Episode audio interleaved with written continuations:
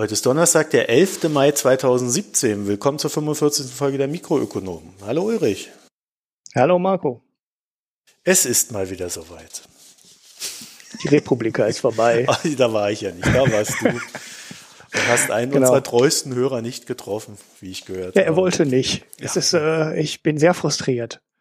Und er war dann sogar abends in der äh, Kraftbierbrauerei direkt um die Ecke war. Also sehr doof. Und hat dir also, nicht Bescheid erstens, gesagt, ne? Ja, erstens, äh, weil er da war und zweitens, weil ich dran vorbeigelaufen bin und ich gemerkt habe, dass er leckeres Craftbier gab. Naja, okay. Gut, ich war abends um zehn oder als ich gegangen bin oder halb zehn war ich eh durch. Von das, daher. Das sind die Spezialisten hier. Dafür gab es auf der Republika Craftbier, aber dazu kommen wir ganz am Ende. Dazu kommen wir ganz am Ende, ja. ja. Ja, ich habe ich hab mir kurzzeitig überlegt, ob ich es vielleicht noch schaffe, mir heute ein Bier zu holen und das live in der Folge zu verköstigen, damit ich nicht schon wieder als Nicht-Biertrinker dastehe. Aber ich habe es natürlich nicht geschafft. Oh. Aber die GLS Bank hat es endlich geschafft, äh, mir eine super Überleitung zu liefern und äh, sie, es ist soweit. Sie wollen ihre 60 Euro haben. Ich, ja. ich habe die Woche Post bekommen in einem, einem schönen Brief, äh, in, in dem ich dann auch noch unterschreiben musste, wie ich den bezahlen möchte. Und das Lustige an diesem Brief war, ihr habt das in der Form auch noch nicht gelesen. Äh, also dieser Beitrag ist ja Pflicht, wenn du bei der GLS Bank bist. Mhm. Das ist also eine klassische Volks- und Raiffeisenbank, ne? Also da muss sie auch Mitglied werden. Ja, okay, das ist, kann man nicht vergleichen, Keine weil normalerweise. Ja, ja, ja, ja, ich, das wollte ich gerade auch sagen, kannst du nicht vergleichen, weil bei einer Volks- und Raiffeisenbank kriegst du auf deine Anteile Zum eigentlich auch eine Dividende bezahlt. Ne? Kommen wir gleich. Ja. Aber dieser Brief, den die da geschrieben haben, der liest sich so, als ob ich freiwillig äh, und aus vollster Überzeugung diesen Beitrag zahlen möchte. Ja, das wusstest du bestimmt noch nicht. Ja, es, es, es, liest sich wirklich so, als ob ich freiwillig diesen Beitrag unterschreibe äh, oder, oder zahle. Aber eigentlich muss ich es ja, weil ich ja bei der GLS-Bank bin. Mhm. Das haben sie schon echt lustig gemacht. So, und äh, dann fragen wir uns natürlich die ganze Zeit, was machen die denn mit diesem Beitrag? Und dann wurde mir von einem Hörer zugespielt, der Geschäftsanteile hat, ähm, die Einladung zur Generalversammlung. Die findet am 9. und am 10. Juni statt. Ich auch erst gedacht, wie zwei Tage. Und äh, also sie findet eigentlich am zweiten Tag statt. Und am ersten Tag, also am Freitag, dem 9. Juni, äh, ist erstmal ein riesiges Programm. Ein herzliches Willkommen. Dann spielen die Bochumer Symphoniker. Mhm. Da gibt es ein Grußwort des Oberbürgermeisters, dann noch irgendeine Einführung von irgendwem. Dann gibt es einen Vortrag von Ha Win To. Jetzt mhm. fragst du dich natürlich, wer das ist. Ja. Das ist jemand aus Bhutan, der äh, über das Innere und äh, der über die inneren und äußeren Bedingungen des Glücks philosophieren wird. Und wie ihr wisst, hat Bhutan ja kein BIP, sondern ein äh, Volksglücksprodukt oder wie das dort heißt. Ja, ja. Eins der ärmsten Länder der Welt. Ja, ja, aber die sind alle sehr glücklich. Ja, angeblich. Vielleicht muss man denen das auch nur oft genug sagen, ähm, dann sind die auch glücklich. Das ist so wie mit deinem äh, Mitgliedsbeitrag, den du bezahlen möchtest. Ja, genau. Vielleicht sind die auch einfach nur so arm, dass sie nie aus Bhutan rauskommen und deswegen glauben, dass es ihnen gut geht.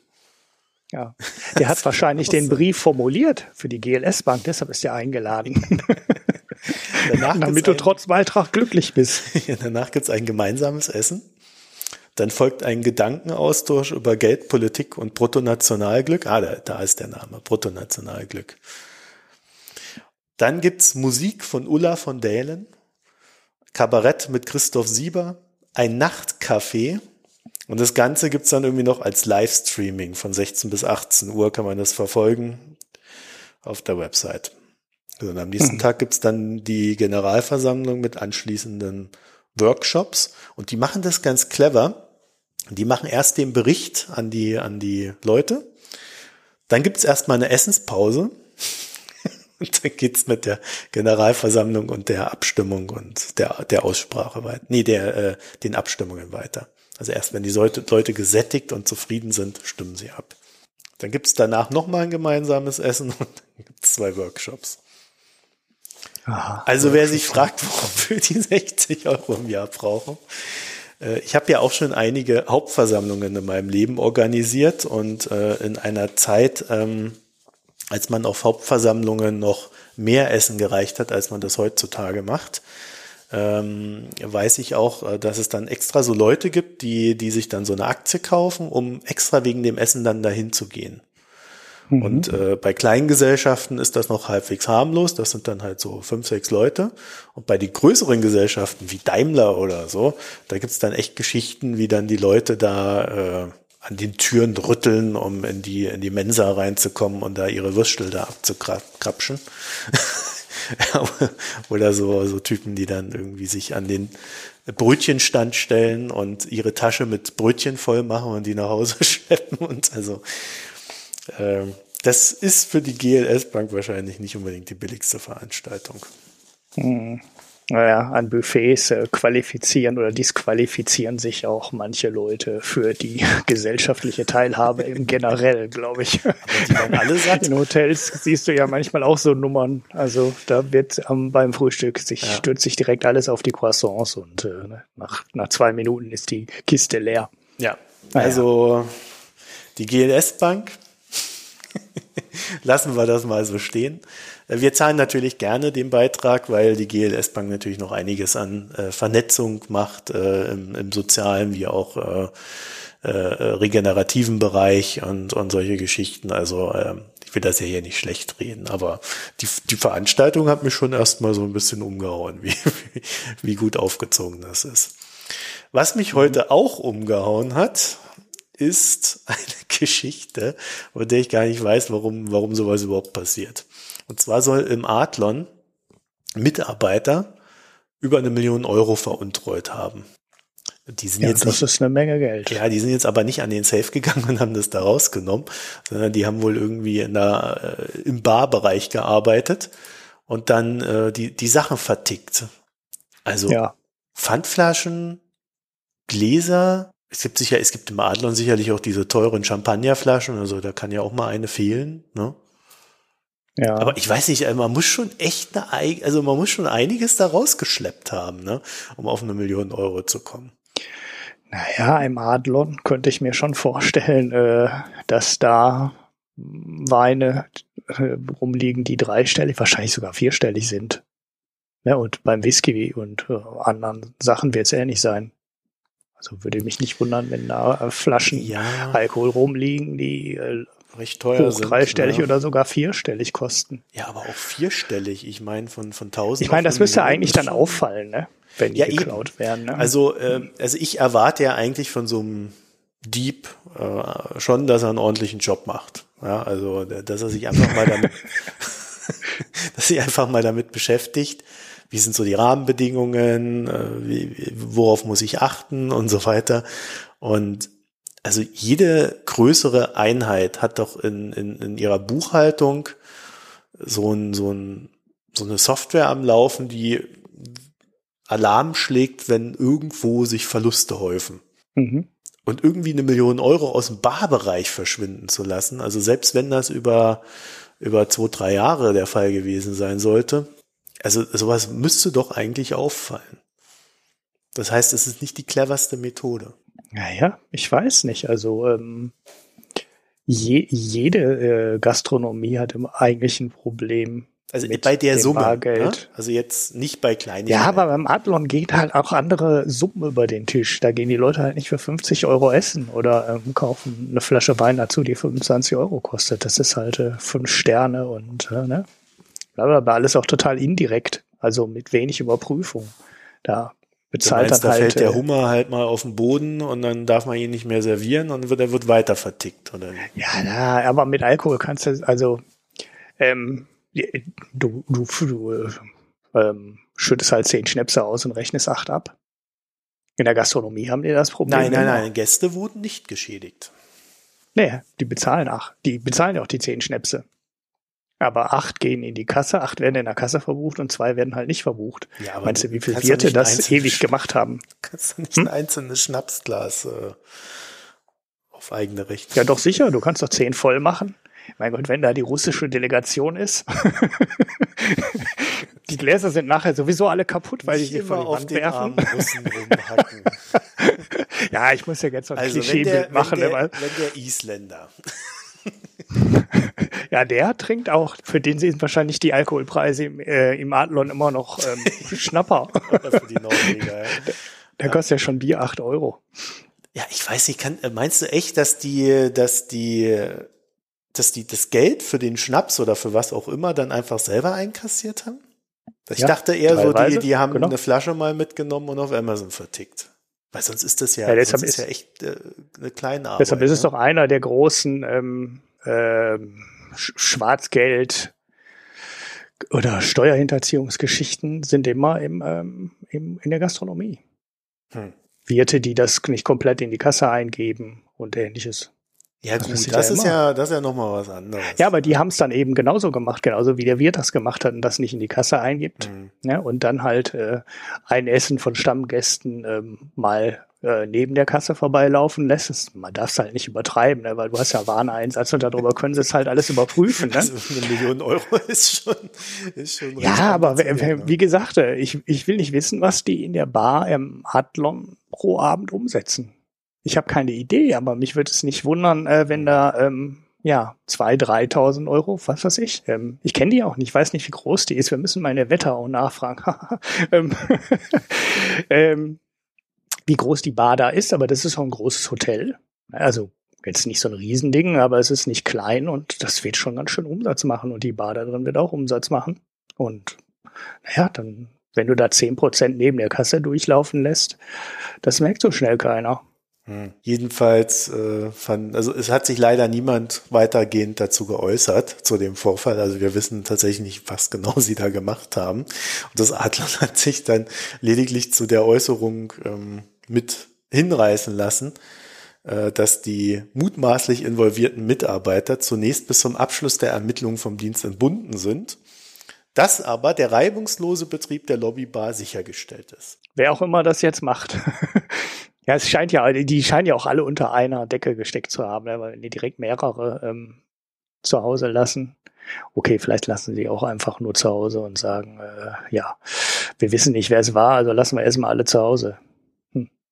Hm. Nee, das klingt nicht so. Das klingt schon eher so, als ob, als ob man sehr genau weiß, wer das ist. Äh, weil gegen diese Leute ist ja auch Anzeige erstattet worden.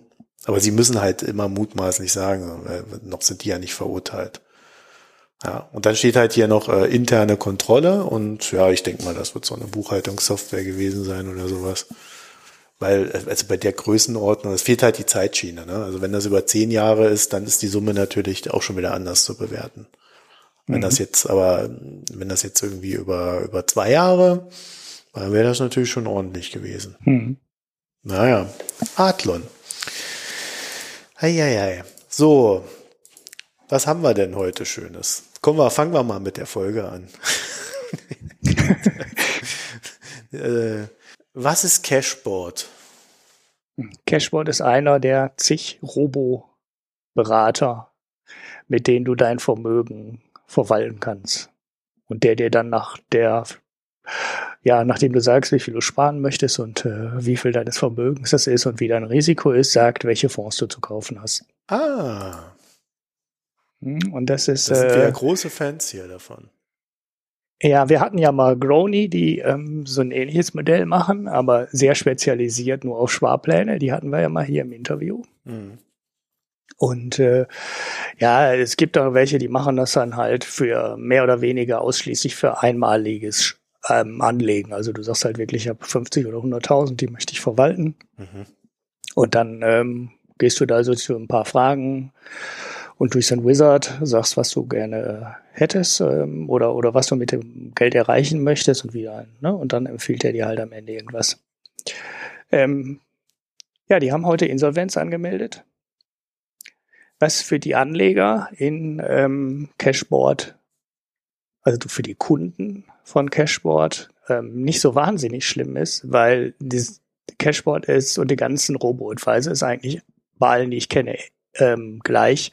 Die sind immer nur Vermittler von Finanzanlagen. Das heißt, das, was du am Ende gekauft hast, liegt woanders äh, in einem äh, Depot und da kommst du als Anleger dann auch dran und das ist nicht Teil der Insolvenzmasse. Das ja, ist gut, übrigens auch bei ohnehin eher selten, weil das ja Sondervermögen ist und nicht äh, Genau, Bilanz genau, das wollte ich gerade sagen. Ja. Ja. das ist bei allen, äh, das ist im Endeffekt bei allen Depots immer so. Also wenn, wenn Ja. du ein Depot bei der Commerzbank, bei irgendeiner Bank hast und die Bank geht, ähm, die Bank macht die Grätsche, mit den Sachen, die in dem Depot drin sind, hast, hat das erstmal nichts zu tun. Also Fonds und ähm, Bundesanleihen und Aktien und so weiter sind Mhm. immer unabhängig davon. Dann kommst du da vielleicht aus technischen Gründen ein paar Tage nicht dran, ähm, aber das Geld ist da ähm, sicher. Ja, das ist jetzt bei denen auch. Das heißt, äh, die Kunden von Cashboard haben jetzt äh, ja vielleicht ähm, eine Zeit lang ein Problem, irgendwie da dran zu kommen, weil die haben sich ja bei Cashboard wahrscheinlich da eingeloggt in das Depot, aber das Geld liegt auf jeden Fall da und ist ähm, auch nicht, da ist auch nichts weg. Okay, also ist doch alles gut. Ja, was bei Cashboard ganz lustig ist, ist, ähm, was ich ganz interessant fand eigentlich, dass die erst im letzten Herbst, glaube ich, äh, nochmal eine Finanzierungsrunde gemacht haben.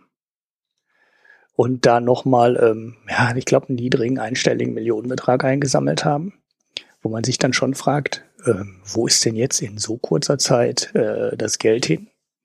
Und was ich ähm, dann auch noch gelesen habe heute, als ich mal kurz den Begriff bei Google reingeworfen habe, ähm, ist die Tatsache, dass die sich am Anfang per Crowdfunding informiert äh, finanziert haben. Und das war auch der Grund, warum ich, warum mir dieser Firmenname unter den zig Robo-Advisors, die es da draußen gibt, ähm, auch irgendwo was sagte. Denn die haben am Anfang kein Venture Capital eingesammelt, sondern ähm, haben per Crowdfunding ähm, zumindest einen Teil des Startkapitals eingesammelt und sind äh, darüber dann halt zu einer Firma geworden, die an den Markt gegangen ist. Was jetzt ähm, relativ, was soll man sagen, lustig oder äh, ähm, interessant ist für die Leute, die sich damals bei der Firmengründung an Cashboard, also als Crowdfunder von Cashboard beteiligt haben. Die hatten in der ähm, Finanzierungsrunde, die dann zwischenzeitlich kam, die Möglichkeit, wieder auszusteigen. Das heißt, die neuen Investoren in der weiteren Finanzierungsrunde haben zu einer höheren Bewertung investiert, als damals am Anfang die Crowdfunder für die Firma bezahlen mussten oder für die Anteile bezahlen mussten. Das heißt, die hatten die Möglichkeit, mit 48,5 Prozent Aufschlag aus der Firma wieder auszusteigen. Wer es gemacht hat, hat alles richtig gemacht. Wer es nicht gemacht hat, äh, ja gut, für den ist jetzt wahrscheinlich ähm, Essig. Also man kann bei einer Insolvenz von so einer Firma, ähm, ich kenne die Details jetzt nicht genau, aber normalerweise ist das nachrangig haftendes Kapital in vielen Fällen. Und damit gehst du bei so einer Insolvenz von so einer Firma eigentlich als Anleger mit ähm, wahrscheinlich gar keinem Geld raus. Vielleicht ist es in dem Fall ein bisschen anders und bleibt noch ein bisschen was über, aber du wirst ähm, höchstwahrscheinlich ähm, damit rechnen müssen, dass ein Großteil deines Geldes, den der Crowd-Investor am Anfang in die Firma gesteckt hat, äh, dann auch weg ist jetzt mit der Insolvenz. Mhm. Das fand ich ganz lustig, weil das so zwei Sachen sind, die äh, in, in eine Firma dann zusammenkamen. Ne? Also das ist halt nicht nur, dass sie jetzt halt nicht nur pleite sind und für die Kunden äh, das gar nicht so schlimm ist, sondern dass es auch mal wieder ähm, so eine Crowdfunding-Pleite war, die sich ja in der Zwischenzeit ja häufen. Obwohl die FAZ letzte Woche einen Artikel hatte, dass die Ausfallraten äh, von crowdfinanzierten Startups ähm, geringer ist als bei äh, normal von Venture Capital Firmen äh, finanzierten Startups. Ob die Rendite dann auch höher ist, äh, weiß ich jetzt nicht genau, aber die Ausfallrate soll auf jeden Fall geringer sein, als sie normalerweise ist. Das ist ja normal. Startups äh, gehen pleite. Es gehen sehr viele pleite, gerade wenn die über Venture Capital finanziert werden, also über Risikokapital finanziert werden. Das heißt ja auch nicht zum Spaß Risikokapital, sondern es ist halt auch Risiko drin und zwar ein relativ hohes. Und dann machen halt, äh, das ist normal, dass viele von den Startups ähm, dann relativ schnell wieder pleite gehen. Und äh, ja, ähm, bei Crowdfunding sah die Quote laut einer Untersuchung besser aus als äh, die bei normal. Fand ich bemerkenswert. Der Eindruck, ähm, den man von draußen gewinnt, ist eigentlich eher ein anderer, weil man liest nur noch von Crowdfunding-Pleiten, Crowdfunding-Pleiten, Crowdfunding-Pleiten. Aber das ist äh, vielleicht auch das übliche schiefe Bild, was die Medien dann zeichnen, weil so eine Pleite ja, bringt halt die Schlagzeilen und das sind die Artikel, die gelesen werden. Man merkt es ja jetzt auch hier. Wir berichten jetzt über die Pleite. Und darüber, dass ein Crowdfunder zwischendurch mal mit 48,5 Prozent plus aussteigen konnte, ähm, hat halt kaum jemand berichtet. Und äh, vielleicht ist das Bild also auch verzerrt. Das ist ja ein interessanter Fall, weil das, ich, ich verstehe die Logik von dem Ganzen nicht. Also die, die sammeln das Geld ein und, und es läuft über fünf Jahre über dieses Crowdfunding. Also kriegen quasi einen Fünfjahreskredit. Ja, ich weiß nicht, haben die einen Kredit gegeben? Ich glaube, hier steht, dass man, bekommen. dass sie frühestens nach fünf Jahren an ihr Geld aus der ersten Fina äh, äh, rankommen konnten und die erste Finanzierungsrunde ist noch nicht mal vier Jahre her. Okay, die Details habe ich mir ja. nicht mehr dazu so, angeguckt. Und, ich habe nur noch das dann, bei der Zwischenkapitalrunde gelesen. Dann gibt's irgendwie äh, ein Angebot von, von dem CEO, das Zeugs zurückzukaufen. Mit einer genau, Rendite das war dann in der weiteren Finanzierungsrunde. Mit 48,5 Prozent Rendite. Das heißt, du hast zwar einen guten Aufschlag, aber äh, so deswegen macht man keinen, deswegen für 48 Prozent finanziert man kein Startup eigentlich. Ja, da, mhm. Das ist eher so ein Hop oder Top. Ne? Okay, war das denn jetzt aber ein Kredit oder waren das Anteile? Das waren doch Firmenanteile, oder? Weil du hast vorhin gerade mal Kredit gesagt und nach fünf Jahren kommst du erst wieder an das Geld. Also ich habe hier halt diesen Artikel von der Welt und es, es steht nicht da, ob es ein Kredit oder eine Anlage ist. Hier steht nur, äh, dass man äh, als Krautanleger aus der ersten Finanzierungsrunde frühestens nach fünf Jahren an sein Geld rankommt. Okay. Und äh, also diese Crowdfunding Crowdfunding-Plattformen, die dürfen ja in Deutschland, wenn ich das richtig im Kopf habe, auch gar keine Firmenbeteiligung verkaufen, sondern nur nachrangige, Anle Anle äh, äh, nachrangige Darlehen. Ja.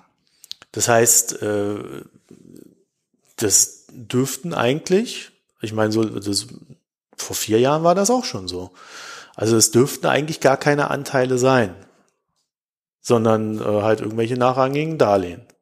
Weil sonst mhm. kommt nämlich die Crowdfunding-Plattform unter die BaFin-Fuchtel und das wollen die ja alle vermeiden.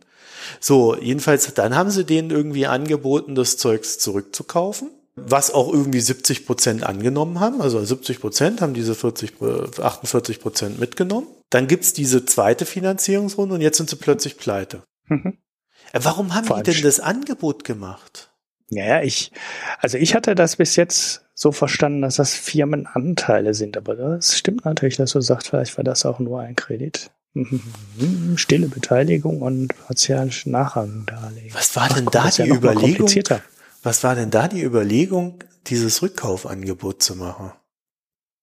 Naja, wenn es Anteile gewesen wäre, ist es ja logisch. Ja, wahrscheinlich wollten dann, ne? die, wahrscheinlich wollten die gut dastehen seht her, wir haben Rendite, hier ist unsere neue Finanzierungsrunde. Vielleicht auch in der ja, Hoffnung, ja. dass die Leute, die dann äh, zurückgezahlt haben, auch wieder reinbuttern. Ah, das ja, ist schon eine ganz komische Geschichte, die sie sich da ausgedacht haben. Also äh, gut, retrospektiv lässt sich ja immer gut sagen, äh, aber äh, wäre ich dort Anleger gewesen, wäre mir nicht logisch gewesen, was, warum sie das so machen. Und äh, gut, klar, als Marketing-Gag, aber dafür ist eigentlich die Auszahlung zu hoch. Hm. Ja, Sie haben es auch ein bisschen begründet mit dem Wechsel des Geschäftsmodells. Ne? Sie, Sie haben am Anfang was anderes gemacht, als Sie dann am Ende als mhm. ähm, äh, Robo-Advisor waren. Also Sie sind 2010 äh, ähm, mit einem anderen Konzept angetreten mhm. und das war dann so eine offizielle Begründung. Äh, äh, das hörte sich für mich aber so ein bisschen vorgeschoben an bisschen schwierig, äh, ähm, das zu beurteilen. Ah, ja, ja, ich habe das aber, das habe ich aber jetzt alles nicht durchdacht, weil ich bin eigentlich davon ausgegangen, dass die in dem ersten Schritt Firmenanteile verkauft haben. Und dann wäre es natürlich logisch gewesen, ne? wenn du jetzt erst eine, was weiß ich, du machst halt eine Finanzierungsrunde mit einer Firmenbewertung von, sagen wir mal, einfach einer Million. Und dann machst du die nächste Finanzierungsrunde mit einer Bewertung von zwei Millionen. Mhm. Dann kannst du natürlich an der Stelle hingehen und deinen Altinvestoren auch dieses Angebot machen, zu dem erhöhten Kurs quasi wieder auszusteigen. Das ist ja im Venture Capital Markt auch durchaus üblich, dass dann Leute ähm, die nächste Finanzierungsrunde halt, du hast dann halt zwei Möglichkeiten als Altanleger. Du, ähm, du kannst halt aussteigen. Mhm. Wenn die Verträge passend sind, dann verkaufst du halt an einen von den neuen Investoren oder hast drei Möglichkeiten natürlich. Ähm, du ähm, machst gar nichts, dann sinkt dein Anteil an der Firma entsprechend, oder du gehst die Finanzierungsrunde halt mit. Und äh, das wäre jetzt halt die, die Ausstiegsmöglichkeit quasi gewesen, die sie dann ihren Altinvestoren angeboten haben. Aber klar, wenn es ein Kredit ist, wäre es wär's ja schon irgendwie sehr komisch, dass man dafür dann 48,5 Prozent Rendite zahlt. Ja, ich glaube, also für mich würde es Sinn machen, wenn denen das, wenn denen schon klar war, dass äh, ihnen das Wasser bis zum Hals steht und sie gesagt haben, okay, wir machen diese Rückzahlung, weisen eine Rendite auf und ziehen damit halt äh, äh höhere Folgeeinnahmen rein. Mhm. Ja, und dann, äh, ich meine, die Summe, die du da genannt hast, wie viel waren es? Neun Millionen oder was war das? Ich glaube neun Millionen, oder? Äh, Habe ich eine Summe genannt? Nee, Hast du nicht irgendwie gesagt neun Millionen? Nein. Sorry, dann habe ich das jetzt auch verwechselt. Ja.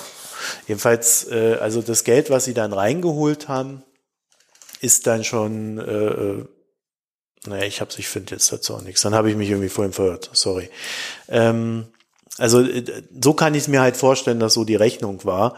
Und äh, wie, wie das Geld dann verschwunden ist, also kann ich, äh, habe ich hier halt nur dieses, dieses äh, Zitat, dass sie jetzt äh, erstmal in Wachstum investieren. Und in Wachstum investieren heißt ja immer Geld verbrennen. Ja. Mhm. Ja, und dann kann es natürlich auch schief gehen.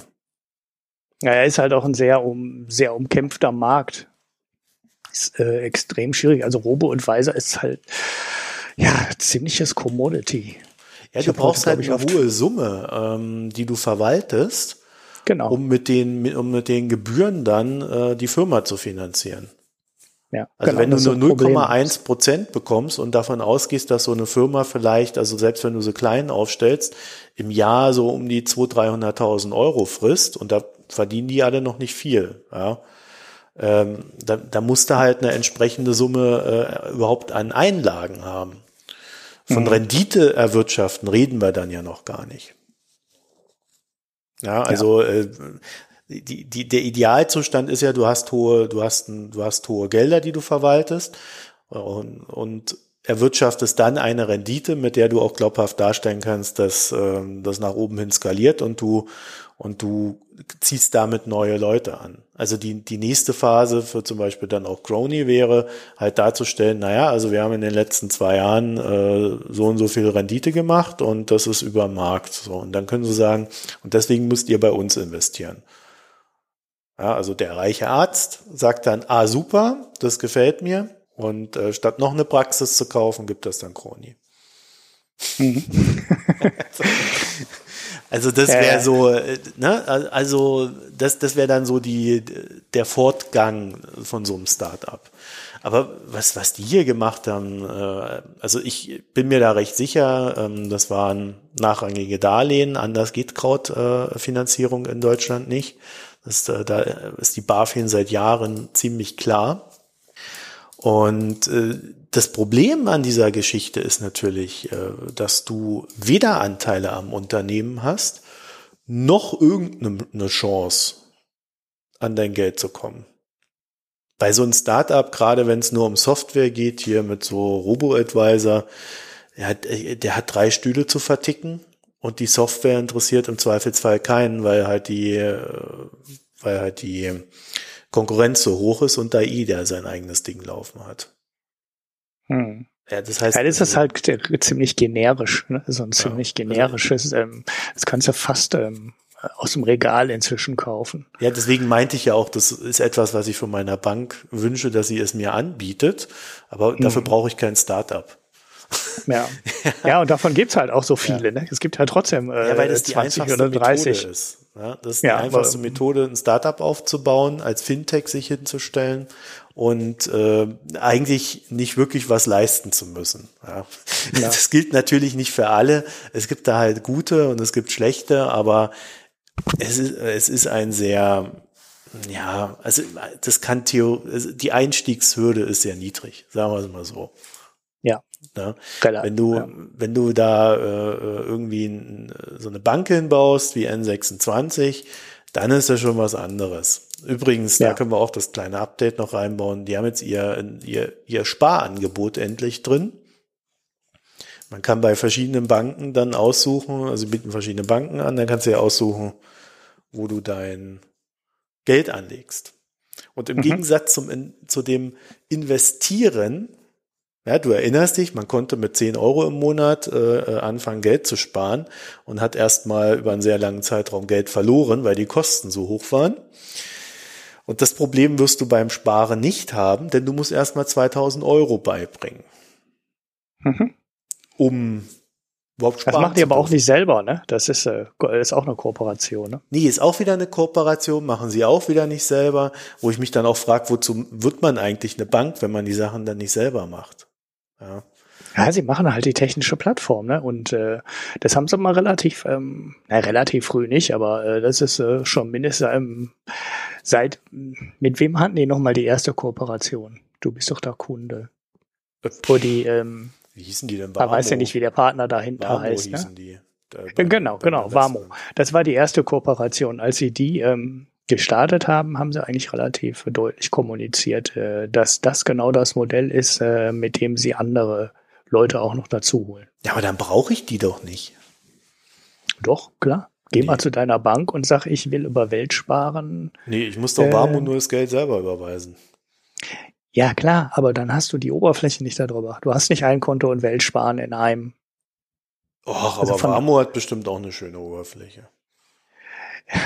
Es ist trotzdem, äh, du gerade hast ja noch gesagt, ähm, das ist äh, bei dem Robo-Advisor hast du ja noch gesagt, äh, das ist ein Produkt, was ich von meiner Bank haben möchte. Ja, aber doch ja, also nicht von einer anderen. Du möchtest Bank. ja nicht bei, du möchtest ja nicht bei Warmo ein Konto haben, bei N26 ein Konto haben, bei der Sparkasse ein Konto haben, sondern du möchtest eine Oberfläche haben und naja. von da aus alles weiteres machen können. Aber das, das ist das, was ja nicht, N26 was macht. Sagst. Ich muss ja dort ein Konto eröffnen, ich muss bei Warmo ein Depot eröffnen. Ich habe halt nur eine Oberfläche bei meiner Bank, die mir das darstellt. Ja, aber man schon besser, als es alles selber machen zu müssen. Ich weiß auch nicht, wie, wie, wie, wie, wie smooth sie das jetzt da integriert haben. Zum Beispiel mit dem Weltsparen. Ich kenne die Oberfläche ja nicht, ich bin da ja nicht Kunde. Ähm, ja, das ist schon alles okay. Also solange man sich nicht irgendwie auf die, äh, also auf die richtige Internetseite begibt, wir hatten das ja letztens schon, äh, äh, ist das schon okay, ja. Also ich. Ich weiß auch nicht, ob du darüber dann bei Weltsparen Kunde wirst oder ob Weltsparen nur vermittelt. Kann ich jetzt in dem konkreten Fall gar nicht sagen. Weil Weltsparen ist ja auch nur Vermittler, ne? Also Weltsparen ist quasi so ein, ähm, ja, wie soll man sagen, Tages-, Monats-, äh, Jahresgeldvergleichsportal. Mhm. Und die vermitteln quasi ähm, den dahinterliegenden Kunden, wenn ich es richtig im Kopf habe. Ja, das ist ja das gleiche Modell dann wieder. Also das wollte ich übrigens gerade sagen. Also das, was N26 macht, äh, ist ja nicht ein klassisches Bankgeschäft, sondern sie, sie wären quasi ein Vergleichsportal. Also sie sind quasi eine Bank, die als Vergleichsportal agiert und seinen Kunden dann äh, äh, die Sachen vermittelt. Das ist hm, ein genau. echt sonderbares Geschäftsmodell für eine Bank. Naja, ja, man muss es verstehen, wenn man da Kunde ist und da hingehen ähm, möchte. Ich finde aber, dass es im Endeffekt ja fast ein netteres Modell ist, als wenn du bei einer Bank bist, die immer versucht, äh, ihre Produkte zu verkaufen. Ja, aber das machen sie ja auch ihre, Durchschnitt, äh, ihre unterdurchschnittlich guten Produkte zu verkaufen. Formulieren wir es mal ja, so. Wir ja und dann gehen sie zum unabhängigen Partner und sagen, wir empfehlen dir für deine, ja, wenn du halt einen Monat auf dein Geld verzichten kannst, ähm, musst du nicht fragen, was unser Angebot ist, sondern wir gucken. Wenn die Commerzbank 0,8 Prozent zahlt und äh, was weiß ich, die ABN AMRO zahlt äh, 1,3 Prozent, äh, dann wird das Geld halt automatisch zur ABN AMRO. Ja, das machen sie ja nicht. Also zumindest nicht N26, weil das wäre ja dann, das wäre ja dann gut. Das, da, da wäre ich ja dafür, dass die einfach das Geld hinschieben, wo es am meisten Rendite erwirtschaftet. Aber das machen sie ja auch nicht, sondern ich suche mir da was raus und dann bin ich da erstmal und dann muss ich da ein Konto eröffnen. Ja, ja gut, das kann ich jetzt nicht beurteilen, wie das da abläuft mit dem Weltsparen jetzt, wie das aussieht. Ja gut, äh, ich bin da, also bei N26 bin ich von dem System irgendwie nicht so überzeugt. Also N26 ja. Savings heißt dieses Produkt jetzt wohl und äh, ja, dann haben wir dahinter halt Banken, die die Angebote machen, dann schieben die das dann immer dahin. Nee, das, das machen sie doch nicht automatisch, sondern du suchst es raus. Also ich konnte explizit raussuchen. Ja, okay. Also ich habe da jetzt nicht irgendwie das Gefühl gehabt, da geht es um irgendwie Robo-Advisor. Aber gut, da lasse ich mich gerne eines Besseren belehren, weil dann würde es ja wieder Sinn machen. Ja, genau, das muss halt, um das, also, um schön zu machen, muss es halt richtig smooth sein. Ne? Also das, ja, das muss halt Problem, halt richtig. Ja. Das Problem ist, wenn du das, wenn du das automatisierst, also dass dein Geld immer zu der Bank geht, wo, wo du die meiste Rendite kriegst, dann musst du ja jedes Mal dort auch ein Konto eröffnen. Ne? Hm. Also ja. ist natürlich da also weiß ich nicht, inwieweit man das äh, automatisieren kann. Ja, das also Schnittstellen sind ja dann so da. Naja, aber bevor wir jetzt weiter rumraten. Ja, Guck. nee, ich sag ja nur, also das, ich bin da nicht so ganz überzeugt von diesem Konzept. Also so, und in diesem größeren äh, Robo-Advisor-Ding hier, was wir ja gerade eben hatten, also ja, ich glaube, die Entwicklung ist ja trotzdem klar. Ne? Da kommen wir immer wieder aufs Gleiche. Das wird halt so ein äh, Standard werden, den es überall gibt, der auch irgendwie Sinn macht. Und interessant ist für mich eigentlich nur noch, äh, wie, wie die großen Banken das umsetzen werden. Hm. Und für die Investoren in den Robo-Advisern wird die interessante Frage, wie viele Banken kaufen sich eine Firma und wie viele machen das selber? Weil wenn die Banken alle, wenn die Banken die ganzen äh, Geldgeber hinter den Robo-Advisors, die rechnen ja damit, ähm, dass sie irgendwann aussteigen können. Ne, also äh, ich glaube, die kalkulieren da ganz, äh, ganz extrem nüchtern. Die sagen halt, okay, es gibt ganz viele Robo-Advisors, äh, die sind ähm, auch, die unterscheiden sich alle nicht so sonderlich ähm, ja. breit, sind relativ ähnlich. Aber wir haben halt die Möglichkeit, das Ding am Ende an Ziehfirmen zu verkaufen. Es gibt ja auch durchaus schon so Deals. Ne? Also ähm, die FAZ war über eine Tochter, glaube ich, auch mal an einer, äh, an einem Robo-Advisor beteiligt. Ich weiß gerade nicht mehr, wie der heißt. Mir fällt der Name gerade nicht ein, obwohl ich mal mit denen zu tun hatte. Ähm, und die ist an Haug und Aufhäuser, glaube ich, dann verkauft worden. Und ähm, von, von so Banken hast du natürlich jede Menge. Ne? Das heißt, auch wenn es 25, 20 oder 30 Robo-Advisors gibt, es gibt halt potenziell auch 30 Käufer für diese Dinger. Ne? Also können halt Robo-Advisor aus dem Ausland kommen. Da gibt es ja schon zwei große, äh, mindestens zwei große. In den USA und äh, in UK gibt es auch einen großen. Und die könnten ja irgendwann mal sagen, naja, statt wir in den deutschen Markt jetzt äh, selber einsteigen, kaufen wir uns einfach so ein Ding dann haben wir schon ein paar Kunden und wir haben die Lizenzen alle schon und müssen uns da nicht großartig äh, äh, Markennamen selber aufbauen, sondern wir nehmen einen, der schon da ist, der ist in den Testberichten schon gut drin, der ist schon verlinkt und äh, dann kaufen wir die Dinge halt. Oder die Banken sagen, ah, können wir nicht selber, kaufen wir so ein Ding halt. Dann kriegst du halt vielleicht 20 von den Robo-Advisors noch an Banken oder andere größere Robo-Advisors verkauft und dann geben die Risikokapitalgeber halt auch einfach Geld weiter. Auch wenn die selbst von der Idee so gar nicht so wahnsinnig überzeugt sind, sagen die halt, naja gut, keine so wahnsinnig tolle Geschäftsidee, aber gute Exit-Chancen. Ähm, sonst wird es die nicht geben, weil ich glaube, es ist jedem in der Branche klar, dass es am Markt äh, nachher vielleicht zwei, drei, vier unabhängige ähm, Berater, so, so Robo-Berater geben wird. Und der Rest liegt halt bei Banken. Ne? Also da, das wird halt kein Markt werden, wo die Leute dann alle in Massen ähm, ihr, äh, ihre Bank und ihre Sparkasse verlassen, sondern die werden das, wie du schon sagst, irgendwann als Produkt selber im Haus haben. Da geht gar kein Weg dran vorbei. Alle werden das demnächst haben, so ein Robo-Advisor. Ja, ähm, dafür sind die Dinger einfach viel zu überlegen dem normalen Anlageberater. Und, ja, die äh, Banken ja. haben natürlich das Riesenproblem, dass sie ungern Produkte verkaufen, die irgendwie nach außen gehen. Also nicht innerhalb ihrer eigenen Welt stattfinden, weil das automatisch ihre Rendite schmälert. Mhm. Und deswegen wird es natürlich zwei, drei unabhängige Robo-Advisor-Firmen geben am Ende, äh, die einfach die Leute auffangen, die sich halt nicht äh, den Banken verschreiben wollen. Mhm. Ja, genau. Aber gut, das Thema müssen wir jetzt auch nicht nochmal groß aus, ausweiten. Wir hatten das ja äh, wirklich, glaube ich, zu Genüge besprochen. Damals hatten wir aber nur 20 Hörer. ja, stimmt, jetzt haben wir 30. aber, aber wir haben, wir haben noch ein anschließendes Thema. Der Ümi. Echt Ümi? Heißt du Ümi? das ist bestimmt Ümit. Schweizer. Ümit. U-E-M-I-T auf Twitter. Ed Ümit der hat uns einen Hinweis gegeben auf ähm, ja, äh, ja, ein Unternehmen neben oder einen Anbieter namens Affirm. Und dort kannst du, beziehungsweise er hat uns einen Hinweis auf einen Artikel gegeben, der sich damit beschäftigt, dass ja Schuhe so teuer sind. Gerade irgendwie so die neuen Nike Air Bla sind ganz teuer. Und äh, wie ich, als ich äh, letztens in den USA im Urlaub war, gibt's wohl so eine riesengroße Szenerie an Sneaker-Liebhabern und sonst was, die immer die neuesten Sneaker haben wollen. Und die haben natürlich das Problem, dass die Dinger schweineteuer sind. Mhm. Und deswegen gibt es jetzt so eine Art, ja, also die schreiben hier, es gibt jetzt so eine Art Leasing für Schuhe, aber das ist nicht ganz richtig. Also dieses Affirm, wenn ich das richtig verstehe, ähm, ist an Shops angeschlossen.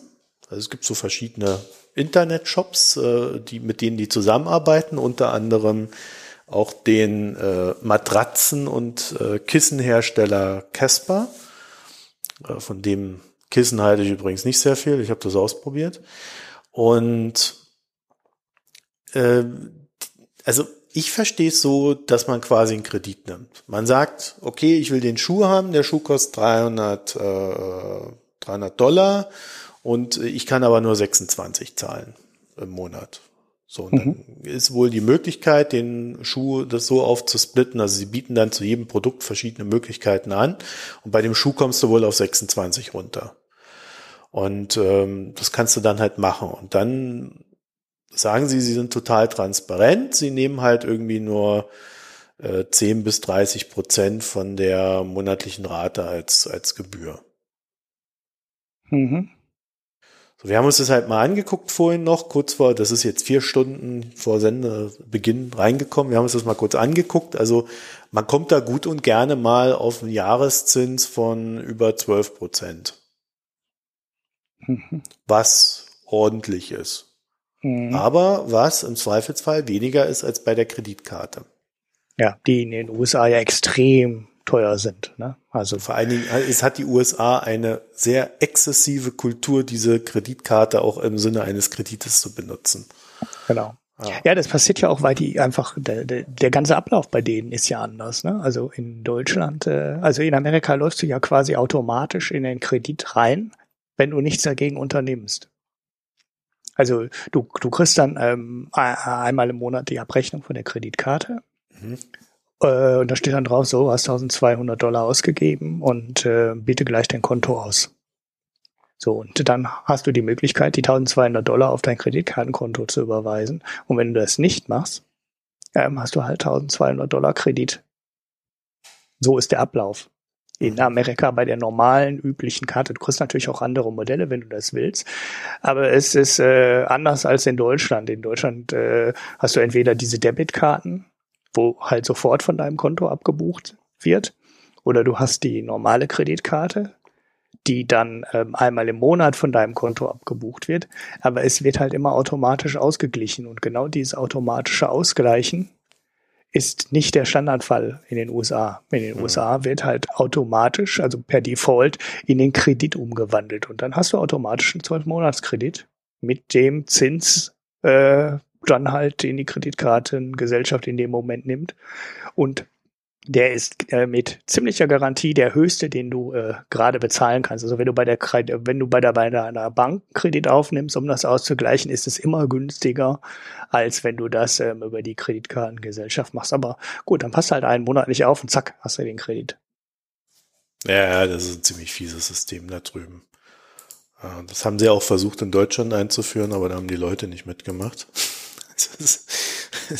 Ich weiß auch nicht, ob es in Deutschland sogar verboten wurde. Ich weiß gar nee, nicht, ob es in Deutschland. Du Kreditkarten, wenn du willst. Richtige ja, aber welche, die dir automatisch am Ende des Monats dann einen Kredit geben? Nee, welche, äh, noch viel besser, welche, wenn du, wenn du sie benutzt, äh, dass du sofort einen Kredit genommen hast. Aha, das kenne ich nicht. Also ich kenne das nur äh, mit der Debitkarte, wo sofort abgebucht wird oder mit der Kredit, also mit einer normalen Kreditkarte nach deutschen Verhältnissen, wo du dann halt äh, einmal im Monat den Ausgleich gemacht wirst. Da wird halt einen Monat lang gesammelt und dann buchen die, äh, was weiß ich, zum 15. des Folgemonats buchen die dann das Geld ab, was du im Vormonat ausgegeben hast. Mhm. Da gibt zum so Beispiel so die, die Santander Clever Card. Mhm. Oh, Santander, ja, das glaube ich schon, dass die gerne dir einen Kredit andrehen. ja, die. ja, das ist ja ihr Hauptgeschäft, aber äh, die haben, also die haben tatsächlich diese Karte, das, das drücken die einem auch äh, auf, wenn man so einen Kredit dort nimmt. Äh, das ist dann immer, das musst du dann immer explizit ausschließen und äh, also selbst ich mit meinen geübten Augen bei sowas äh, weiß immer nicht, wie ich das machen soll. Es ist schon echt hart, wie die das dort machen. Und dann hast du hast du also eine Karte äh, mit 3000 Euro Kredit und wenn du die kannst du kannst du Geld abheben, du kannst es irgendwie äh, beim Zahlen benutzen, ja. Das ist schon echt der Hammer. Und dann, und dann hast du halt sofort einen Kredit und dann äh, gibt's dann, äh, ja, gibt's da irgendwie so einen, so einen Zinssatz drauf.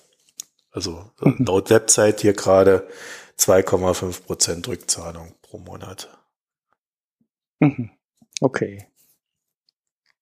Jo. Also gibt's das Modell also auch. Also 0% Zinsen in den ersten sechs Monaten? Mhm. Damit man die 0% hat, ja, ja für, die, für die Werbung. Ja, genau. Dann geht's am siebten Monat hoch 8,63 Prozent. Oha. Das ist schon äh, ordentlich, ne? Und dann effektiver Jahres sind 8,98. Und dann gibt's irgendwie auch noch, äh, je nachdem, ah ja, bis 2000 Euro und ab 2000 Euro sind's dann 12,98 Prozent. Mhm. Also auch noch okay. gestaffelt nach oben. Ja. Und dann kannst du dir das am Ende mit 25 Euro im Monat abbezahlen. Da zahlst du auch eine Weile. da, verdienen die, da verdienen die richtig gut dran. Ja, zurück zu dem Affirm. Ne? Ich habe mir gerade mal gegoogelt. Es ja. gibt hier Schuhe, es gibt hier Sneaker für 2250 Dollar. Ja, das meinte ich. Das ist total irre, was da abgeht. Und dann gibt's, äh, dann, dann hauen die Sneaker auf den Markt die äh, ganz besonders selten sind, die es nur in ganz speziellen Shops gibt, die darauf spezialisiert sind, ganz seltene Sneaker zu haben. Und dann mhm. rennen die Leute diese Shops ab, um dieses Zeugs zu bekommen. Also das ist so richtig, wie Sammelkarten ist das. Ja.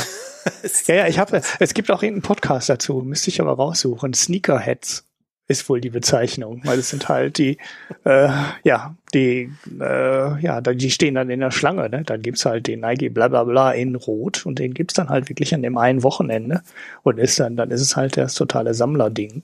Und dann stehen die da in der Schlange und zählen teilweise vor den ähm, Stores, um den Schuh abzukriegen. Und da sind dann äh, manchmal auch nicht die Leute, die die wirklich sammeln, sondern es sind dann die Leute, die das Ding für 400 Dollar kaufen und dann direkt äh, für 800 oder 1000 Dollar am gleichen Tag über eBay weiterverkaufen. Genau, ja. Ja, und sowas finanzieren die dann halt. Ja, super, 2250 Dollar für ein paar Adidas GZ 750 Boost. Ähm, hört sich doch an wie ein realistischer Preis für ein paar Schuhe. Oh Gott.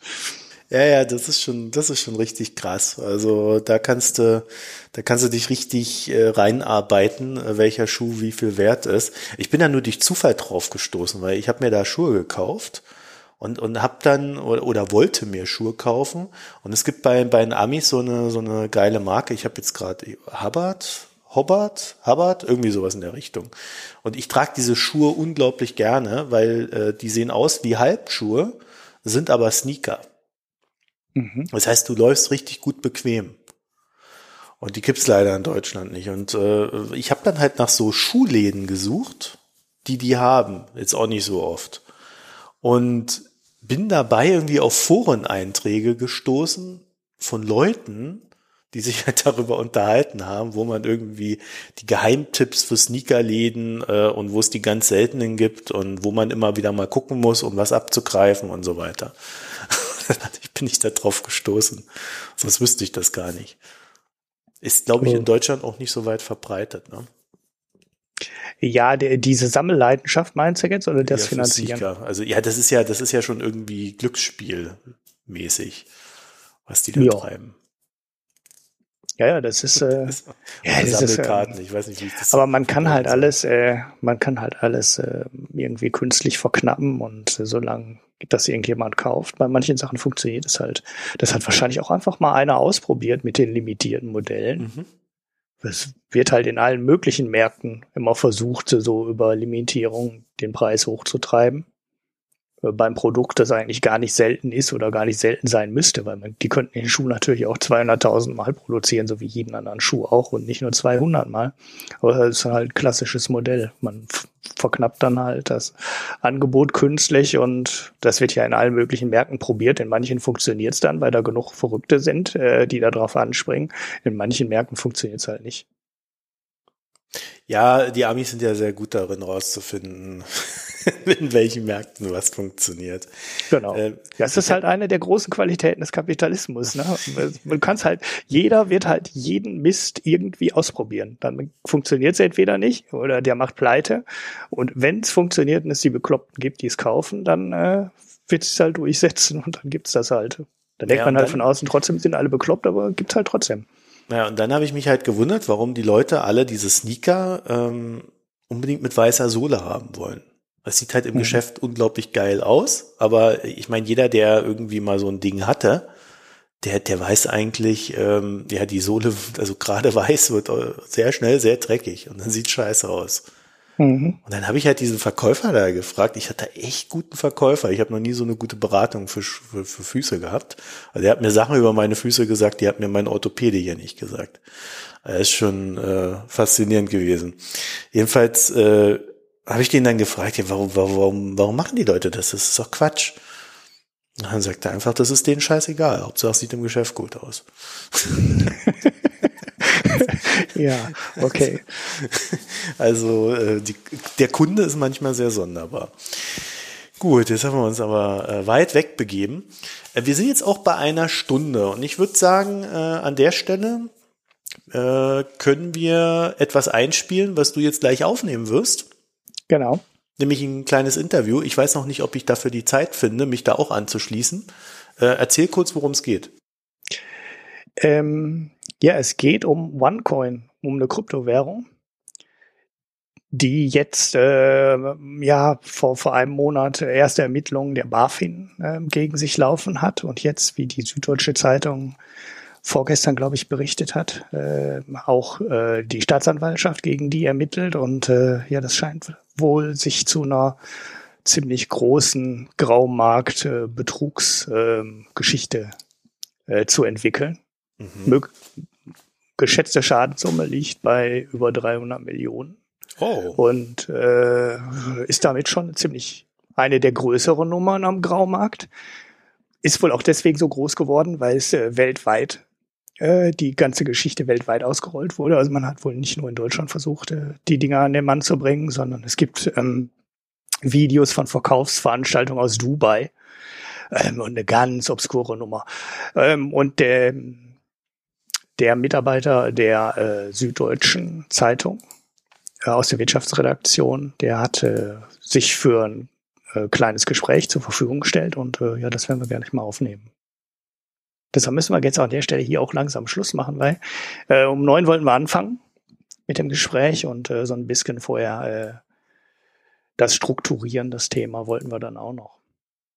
So, jetzt kommen wir zum Spezialteil allein ähm, mit eurem bekannten Eckhead und ähm, dem Herrn Czalek von der Süddeutschen Zeitung, der ähm, vor zwei Tagen, also um es genauer zu sagen, am 9. Mai 2017 einen interessanten Artikel über eine Kryptowährung ähm, geschrieben hat in der Süddeutschen Zeitung, und zwar um die Kryptowährung OneCoin.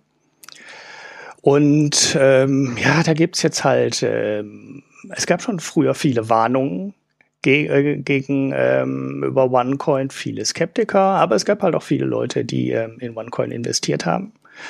Ähm, vor ein paar Monaten kamen ähm, Ermittlungen der BaFin dazu und ähm, Jetzt scheint sich die Lage so weit zugespitzt zu haben, dass auch die Staatsanwaltschaft Ermittlungen aufgenommen hat. Und das war der Scoop der Deutschen Bank, äh, der Deutschen Bank, der Süddeutschen Zeitung, ähm, dass jetzt auch die Staatsanwaltschaft an der Geschichte dran ist. Und das würde ich heute ganz gerne mit dem Herrn Czalek ein bisschen genauer besprechen, ähm, was denn OneCoin ist, ähm, was man denen vorwirft, ähm, was das von Volumen hat ähm, und ähnliches.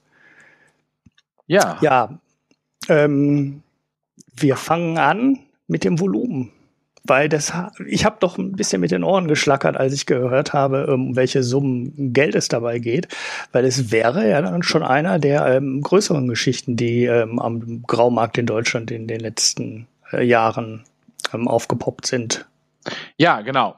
Ähm, also erstmal äh, vielen Dank, ähm, dass ich äh, heute Abend dazu was sagen darf. OneCoin wäre tatsächlich einer äh, der größeren, wenn nicht gar größten Anlageskandale, die es bisher gab. Ähm, es geht da um roundabout 350 Millionen.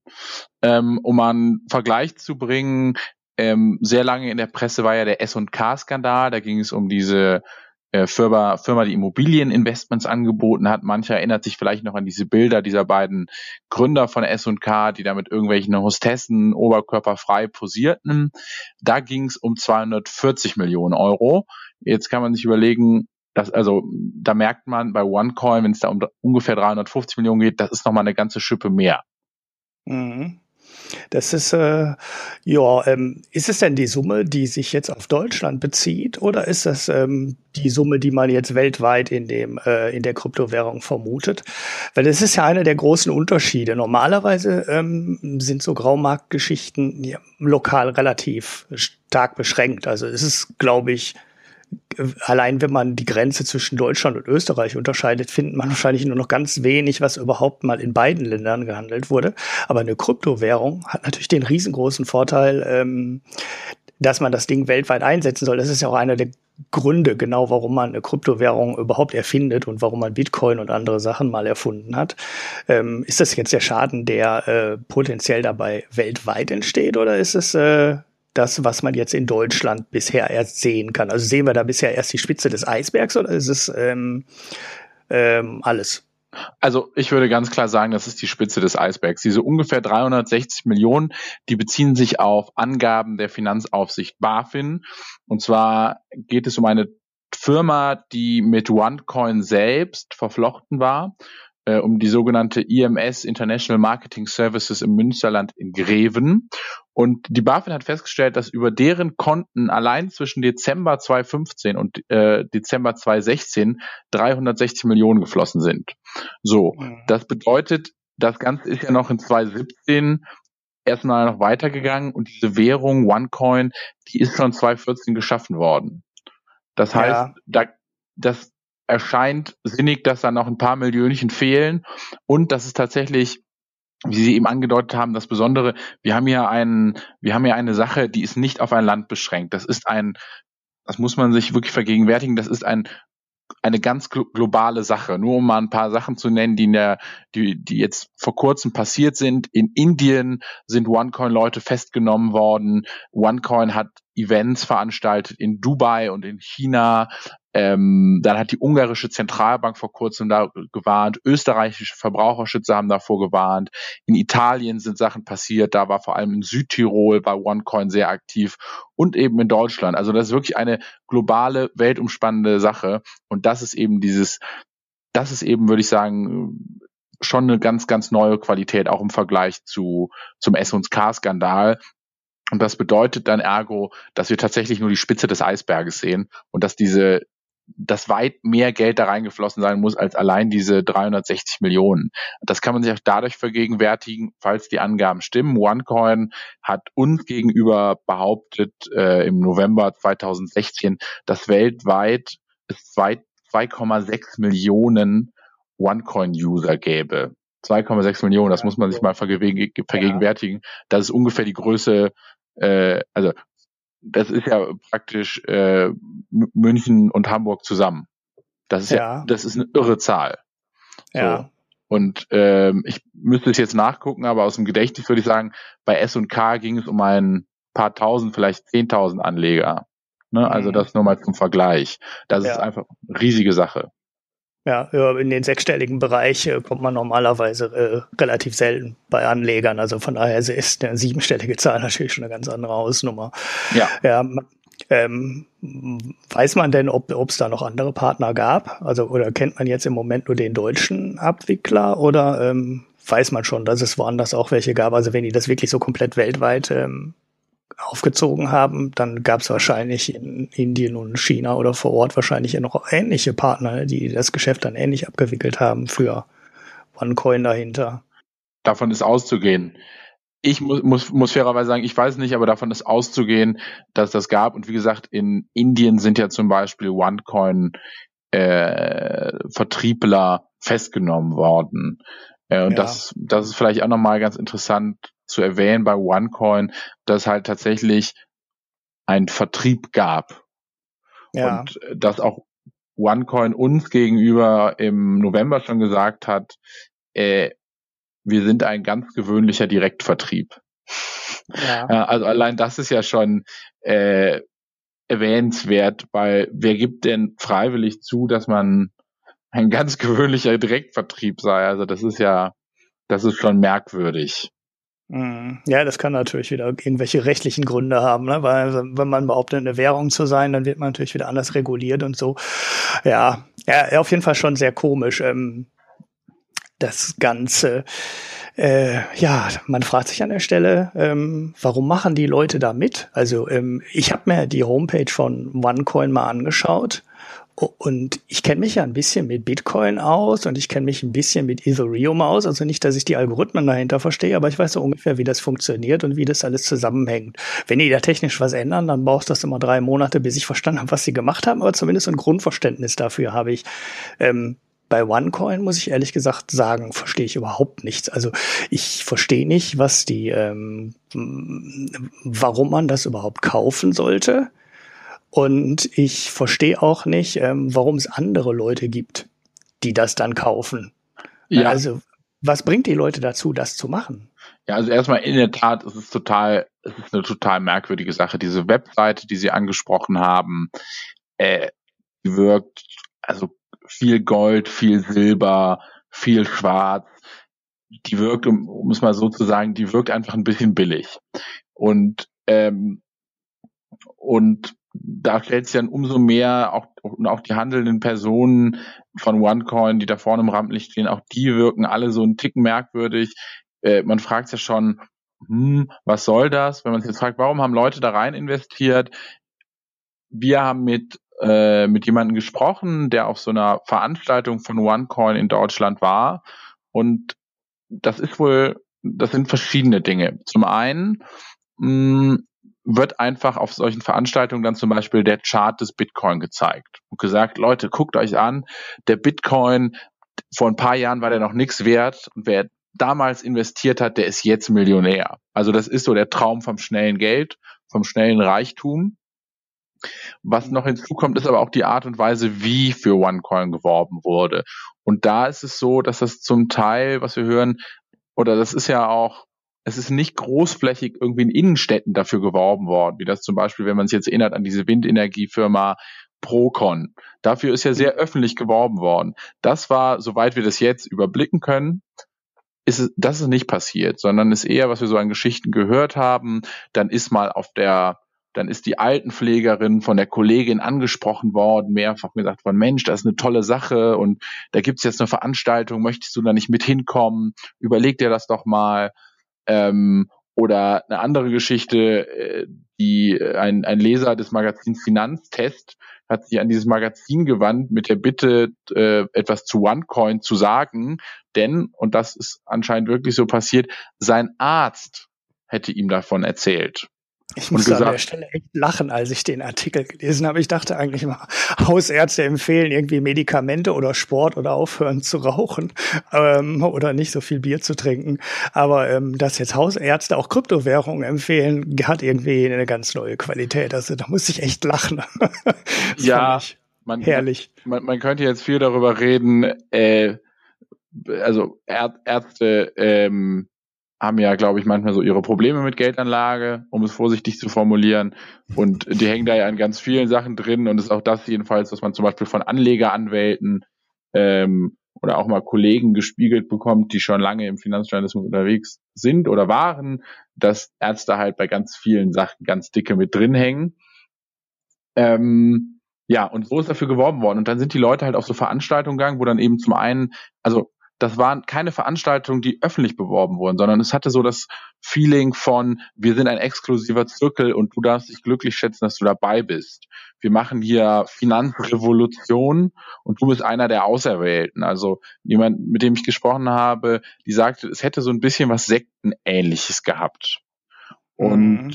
dann zum anderen, was auch noch angesprochen wurde, ist halt zum Teil auch eine sehr eurokritische Klientel, das gesagt wurde, guckt euch an, der Euro, das ist doch nichts wert. Ähm, hier eine Kryptowährung, das heißt Zukunft, Internet, Digitalisierung, solche Sachen. Ähm, und das hat dann gezogen. Und vielleicht ist es auch so ein bisschen die Klientel, die da jetzt in, in Kryptowährungen investiert, die sonst eher in Gold investiert oder ein starkes Sicherheitsbedürfnis hat und hat gedacht, boah, so eine Kryptowährung, äh, das ist was anderes, da kann ich mein, mein Vermögen aufbewahren. Ähm, mhm. das, das scheint es zu sein. Also um es zusammenzufassen, Anti-Euro-Stimmung, äh, mal der erste im Leben sein, der Traum vom schnellen Geld wäre der zweite Punkt. Das dritte, ähm, eben dieses Exklusive. So, und das ja. sind, glaube ich, drei Sachen. Ähm, da spielt Gier mit rein, sicherlich. Äh, aber da sind halt auch schon gezielt andere Instinkte angesprochen worden. Und ähm, das hat dann ähm, hat dann auch gezogen und dann gibt es ja noch diese Frontfrau, eine gebürtige Bulga Bulgarin, äh, Ruja äh, Ignatova. Und die hat das Ganze auch mit so ein bisschen Seriosität versehen, weil das ist eine Frau, die hat in äh, ähm, Oxford studiert, die hat in Konstanz promoviert, die hat äh, nach eigenen Angaben einen großen Investmentfonds in Bulgarien äh, Entschuldigung, verwaltet und sie hat für die Unternehmensberatung McKinsey gearbeitet. Das mit dem Investmentfonds haben wir damals nicht nachgeprüft, ähm, aber wir haben zum Beispiel nachgeprüft bei der Uni Konstanz, hat sie da studiert, wir haben McKinsey gefragt, hat sie bei ihnen gearbeitet und das ist bestätigt worden. Also es stimmt. So, und ich glaube, mhm. das hat der ganzen Sache auch so eine Seriosität verliehen, dass McKinsey ja auch nun mal ein großer und bekannter Name ist und dass die Leute dann sagen, Mensch, guck mal, die war bei, die war bei McKinsey, die war irgendwie in der Finanzbranche, Oxford, äh, Doktortitel und dann, das sind so Sachen, die verleihen einem Menschen ja Seriosität. Und ich glaube, das ist auch dazu genutzt worden, ums Werben. Ja. Ja, das ist ja nicht ganz unüblich am, am Graumarkt. Das ist so auch so ein Puzzlestück, was man äh, bei vielen äh, umstrittenen Sachen am Graumarkt dann auch immer sieht, dass da irgendein Doktortitel beteiligt sind, dass die Firma schon oft nach dem Doktor ähm, benannt ist und äh, ja, dann äh, muss man halt 20 Jahre Erfahrung in der Branche haben oder ein gutes Studium. Und dann glauben die Leute einem äh, auch Sachen, die sie überhaupt nicht verstehen. Äh, ja. was, was immer das grundsätzliche Problem bei vielen von diesen ähm, Graumarktmodellen ist. Die Leute kaufen Sachen, die sie nicht verstehen. Okay, dann ne, im Endeffekt versteht man eine Aktie und die Firma dahinter quasi auch nie. Äh, das ist dann wahrscheinlich Aus die Ausrede der Leute, die äh, sagen, dass es kaufen. Äh, wer kann ja. das Geschäftsmodell von Daimler komplett verstehen? Ne? Aber ähm, wenn man sich die Sachen anguckt, fragt man wirklich, warum gehen die Leute da rein? Also es gibt ähm, in Anführungsstrichen bewährte äh, Kryptowährung. Also eigentlich gibt es ja eigentlich, im Endeffekt gibt es eigentlich nur eine. Und das ist Bitcoin. Und die genau. verstehen die Leute schon nicht. Und wenn man sich die Kursentwicklung bei Bitcoin anguckt, fragt man sich, warum geht überhaupt noch irgendjemand noch mehr Risiko? Also wir haben heute äh, den Tag, an dem Bitcoin zum ersten Mal über 1800 Dollar gestiegen ist pro Bitcoin. Und Bitcoin war Ende März bei 900 Dollar. Das heißt, wir haben 100 Prozent in, innerhalb von sechs Wochen ungefähr grob gemacht. Ja. Und äh, ich frage mich dann, wo sind die Leute, denen das noch nicht reicht? Also da ist doch schon so viel Risiko drin. Das Ding kann jeden Tag drei, äh, 10 Prozent rauf und runter gehen. Und wenn Pech habt, geht's auch mal in der Woche 30 Prozent runter oder 30 Prozent rauf. Und das ist komplett unbeurteilbar für irgendjemand da draußen. Aber man weiß, Bitcoin ist jetzt äh, ein paar Jahre da. Es hat keiner gehackt. Es funktioniert. Ähm, man kann es benutzen. Und ich frage mich dann, also ich behaupte, die meisten Leute, die, die Geld da reingesteckt haben, wissen immer noch nicht, wie das funktioniert. Ähm, aber man kann zumindest nach der Zeit davon ausgehen, okay, äh, wenn es eine Kryptowährung gibt, äh, die äh, funktioniert und die nicht morgen auf einmal weg sein wird, dann ist es wahrscheinlich Bitcoin. Die Chance ist ziemlich, ziemlich hoch. Ja. Und äh, wieso man dann in irgendwas anderes in den Markt investiert, was man auch überhaupt nicht versteht, aber in dem, wo auch keiner sagen kann, okay, das gibt es schon acht Jahre und das funktioniert offensichtlich, ähm, ist mir, äh, finde ich, komplett nicht nachvollziehbar.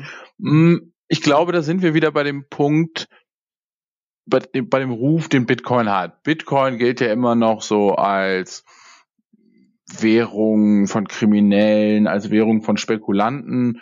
Und man muss dazu sagen, Bitcoin, es gibt ja niemanden, der für Bitcoin steht. Bitcoin ja. ist ja ein Computernetzwerk. Es gibt niemanden, der Bitcoin symbolisiert. Und ich glaube, das ist halt bei, das ist halt bei OneCoin anders. Wir haben Leute, die stehen dafür. Wir haben diese Frau Ignatova, die das symbolisiert. Und wenn man sich jetzt fragt, warum gehe ich in OneCoin? Man muss ja doch sagen, sich Bitcoins zu kaufen, das ist ja, Bitcoin-Fanatiker werden mir jetzt bestimmt widersprechen. Äh, aber für Leute, die von Computer und IT keine Ahnung haben, ist es halt schon kompliziert und komplex. Ne, wenn ich mir überlege, ich will jetzt Bitcoins haben und muss, die, muss da erstmal meine Euros tauschen gegen Bitcoins, dann muss ich mir noch so einen Bitcoin-Client, also einen Zugang schaffen. Meine Güte, das wollen die meisten nicht. So, und bei, bei OneCoin ist es halt anders gelaufen. Man ist auf diese Webseite gegangen und hat sogenannte Tokens erworben. Tokens sind Ansprüche darauf, dass dann OneCoins geschürft werden. Ähm, und ich glaube, das war einfach ein Modell, damit hat auch Ignatova geworben, zum Beispiel auf einer Veranstaltung in Frankfurt, davon existiert auf YouTube äh, ein Video, dass er gesagt hat, Bitcoin, das ist was für Nerds. Mhm. So, das wird nicht durchsetzen, dafür brauchen sie viele Computer, aber hier können sie einfach von zu Hause äh, äh, können, können sie einfach One-Coins kaufen und dann, dann ist gut sozusagen. Und ich glaube, das war halt so eine Schlichtheit, äh, wo dann viele Leute gedacht haben, ja Mensch, Digitalisierung, dass wir irgendwann keine Münzen mehr haben oder so, das leuchtet ja irgendwie ein, komm, ich bin dabei. Ich glaube, das mhm. ist, das ist so ein bisschen der springende Punkt. Ähm, das ist halt etwas, dass sie es geschafft haben, etwas sehr Komplexes vermeintlich zu reduzieren. Trotzdem ist natürlich so, dass noch wahnsinnig viele Fragen offen bleiben und dass man hätte auch vorher mal sehen können, dass das eine merkwürdige Sache ist. Wir haben OneCoin gefragt im November, sagen Sie mal, womit kann ich eigentlich damit bezahlen? Weil das ist ja letztlich eine, der Wert einer Währung entscheidet sich ja äh, darin, ob ich damit oder daran, ob ich bezahlen kann oder damit oder nicht. Und ähm, auf die Frage haben die damals sehr ausweichend, ähm, sehr ausweichend geantwortet. Und ähm, ja, da hat man dann natürlich schon so ein, äh, wenn man so das dann liest, ja schon eher ein merkwürdiges, merkwürdiges Gefühl. Und sie konnten damals kein einziges Unternehmen nennen, das OneCoins als Zahlungsmittel akzeptiert. Aber das war halt dann immer so das große Versprechen, ja, das kommt alles noch und äh, eines Tages ähm, geht das dann und wir arbeiten daran äh, und dann seid ihr aber schon dabei. Dann habt ihr schon Wertsteigerungen, die kriegt ihr, die, die sind unfassbar hoch. Ja, also ein bisschen so der Aspekt, den man bei Goldminen oder so Explorationsaktien dann auch immer hat. Ne? Ja. Das richtig große Geld, das äh, verdient man nur, wenn man ganz am Anfang dabei ist. Ihr müsst die äh, Goldmine äh, quasi ähm, vor der Entdeckung schon kaufen. Genau, genau. Äh, weil nur dann hat man die, die Aktie, die sich vor 50 oder vor 100-facht. Und äh, wenn die Förderung erstmal läuft, dann wissen es ja alles und dann ist die Firma halt ein paar Milliarden wert. Und äh, wenn man ganz am Anfang einsteigt, dann ist die Firma halt nur fünf oder zehn Millionen Millionen wert. Äh, und dann, ähm, ja, dann muss ja. man halt dabei sein, wenn man das richtig große Geld verdienen will. Ja, und mit dem anderen Aspekt, den Sie vorher gesagt haben, das ist natürlich auch ein guter Gedanke. Das, was für so ein, für jemand, der Bitcoin und die Dezentralität in dem System verstanden hat äh, und kapiert, dass das eigentlich das Geniale ist an dem System. Ja. Ähm, das ist möglicherweise im Fall von OneCoin und jemand, der das eben nicht verstanden hat oder vielleicht auch gar nicht verstehen will, ist das OneCoin-Modell vielleicht viel verständlicher und viel eingängiger, weil dann sagt man, hey, da ist eine Firma und äh, die verwalten das alles und das ist doch viel besser, als wenn da ein Berg von Hackern sitzt. Und äh, ja, das kann schon sein, dass äh, wenn man das so aufzieht, ähm, dass das leichter zu vermitteln ist ähm, als das komplexe äh, Bitcoin-Modell. Ja. ja. ja. ziemlich interessante Geschichte. Ähm, bin mal gespannt, wie sich das weiterentwickelt, ähm, was die Staatsanwaltschaft daraus findet das wird auch noch eine spannende Sache, was man so hört. Das ist halt eine ziemlich komplexe Sache, weil es gab eben diesen, diese IMS, International Marketing Services in, im Münsterland, äh, auf die sozusagen, auf deren Konten dann deutsche OneCoin-Nutzer ihre Gelder überweisen mussten. Und dann ist dieses Geld aber erstmal wegtransferiert worden ins Ausland. Also äh, es gibt da verschiedene Firmensitze. Ich glaube, wenn man jetzt auf die OneCoin-Webseite geht, dann steht da, der Sitz sei äh, in Bulgarien. Ähm, als wir damals im November schon mal mit denen gesprochen haben, beziehungsweise gesprochen haben wir nicht, wir haben denen äh, schriftliche Fragen einreichen müssen und äh, dann gab es lange Antworten zurück. Ähm, damals saßen die, ich schaue das gerade nochmal, ähm, gerade nochmal nach, aber ich meine, ähm, ähm, also die haben auf jeden Fall auch einen Sitz, ähm, ich finde es jetzt gerade nicht mehr, aber die haben auf jeden Fall auch einen Sitz gehabt oder haben immer noch einen Sitz in Dubai. Also äh, der Begriff Firmengeflecht, der ist schon nicht äh, ganz abwegig in diesem Zusammenhang und deshalb ist das einfach, weil so mhm. Auslandsermittlungen einfach auch dauern, dass alles sehr komplex ist und ähm, und äh, halt auch die Frage ist, äh, finden sich Leute, die, die sich überhaupt betrogen fühlen? Das klingt jetzt so, nachdem wir jetzt so lange darüber geredet haben, das klingt jetzt vielleicht für die Zuhörer merkwürdig, aber da sind wir halt wieder bei dem, was eine Währung ausmacht, nämlich der Glaube daran, dass etwas einen Wert hat. Und solange ich sozusagen als Anleger glaube, das hat einen Wert, diese Währung, hat das für mich ja auch einen Wert. Ähm, also das, äh, das scheint wohl auch äh, so ein Teil des Problems zu sein. Und ja, es ist eben, es ist eben auch ähm, einfach sehr komplex und wie gesagt, jetzt äh, die Ermittlungen werden sich wohl noch eine Weile äh, noch eine Weile ziehen und da muss man mal gucken, was in dieser Zeit mit mit OneCoin passiert, ob die sozusagen äh, wie, wie das weitergeht. Ja, ja, da muss wahrscheinlich auch erstmal international koordiniert werden. Das macht die ganze Nummer ja nochmal viel, viel schwieriger. Ähm, das hat man ja bei anderen Systemen auch immer gesehen. Sobald man da Grenzen überschreitet, dann werden Ermittlungen halt unfassbar aufwendig und auch unfassbar langsam. Ähm, genau. Bis das dann irgendwann, äh, irgendwann man dahinter kommt, was da eigentlich äh, passiert ist. Ja, aber oh es hat auf jeden Fall, also diese Ermittlungen haben auf jeden Fall in der OneCoin-Community, äh, sofern wir das beurteilen können, haben die schon für, für Aufregen gesorgt, Aufregung gesorgt. Und ähm, ähm, ist aber immer noch so, äh, dass halt äh, viele dieser OneCoin, man kann sie glaube ich wirklich Jünger nennen, OneCoin-Jünger, äh, eben daran festhalten. Ähm, und auch als die BaFin vor einem Monat ja da zum Teil Konten eingefroren hat und ähm, und äh, äh, den OneCoin-Firmen zum Teil Geschäfte untersagt habe, da muss es dann wohl auch äh, äh, muss es wohl auch WhatsApp-Nachrichten in internen Gruppen gegeben haben, ähm, dass das alles Blödsinn sei und äh, man sei doch nur Teil einer Verschwörung und ähm, oder das sei doch nur Teil einer Verschwörung ähm, und eine große Kampagne gegen OneCoin. Und man hat sie auch versucht so ein bisschen zu inszenieren, naja, ähm, die, die Finanzbehörden, äh, die, die, die wollen das halt nicht, dass sich da eine neue Währung etabliert und die sozusagen ihre Machtstellung ähm, verlieren, was auch nochmal zu einem anderen interessanten Punkt führt, nämlich, dass der Plan, den OneCoin hatte, ja, eine weltweit führende ähm, eine weltweit führende äh, Kryptowährung zu äh, betreiben, dass das ja schon einfach wahnsinnig absurd ist, dass man sagt, wir wollen sozusagen äh, ähm, das Geldmonopol des Staates schwächen. Das ist ja, also mit dem Wort verwegen ist das ja noch vorsichtig beschrieben. Ähm, ja, und dann irgendeine Firma mit irgendeiner Frau an der Spitze. Ähm, aber es ist halt so ein bisschen so, ja, ist, glaube ich, halt auch einfach, ähm, da hat es jemand geschafft, eine schöne Geschichte zu erzählen. Und das ist halt auch immer wieder so etwas, um das Ganze vielleicht mal so auf die Metaebene, auf eine Metaebene zu ziehen, das ist halt auch immer wieder mal etwas, was man irgendwie ähm, ähm, erlebt auf dem grauen Kapitalmarkt. Ja.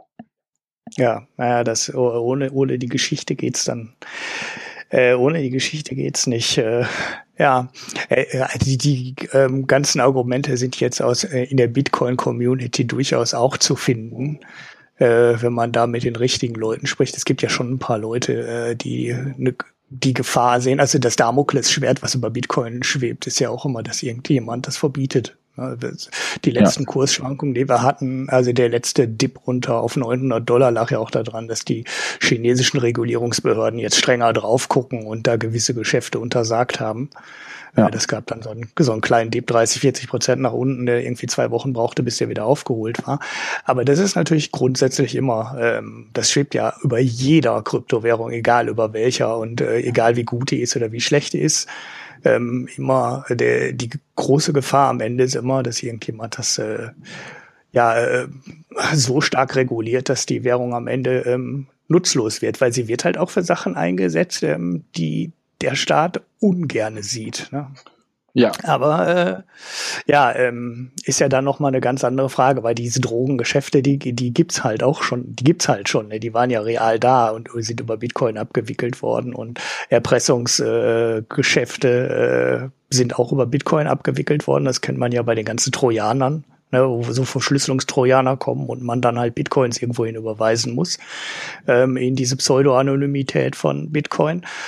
Und äh, ja, die Gefahr ist sowieso bei jeder Kryptowährung da, aber ähm, ja, äh, ist halt äh, grundsätzlich auch die Gefahr, die man bei Bargeld hat. Ne? Also im Endeffekt kann Bargeld ja auch verboten werden. Ne? Also wir, da wird ja gerade auch der 500-Euro-Schein verboten und so.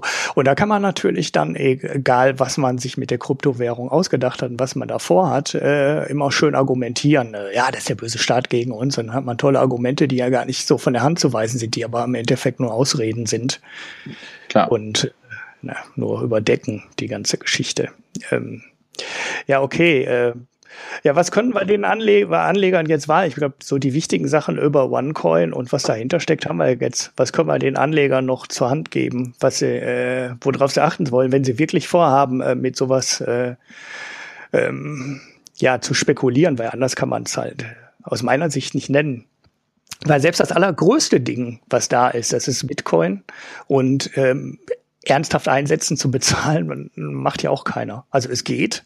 Und ich kann in äh, Berlin in diese eine Hamburger Bude gehen und meinen Hamburger damit bezahlen. Genau. Aber im Endeffekt, ähm, man kann auch ein paar Sachen umtauschen. Es gibt ja, ja, es gibt ja durchaus auch Händler, die es akzeptieren. Also in Amerika gibt es einen relativ großen Elektronikhändler, bei dem man mit Bitcoins bezahlen kann.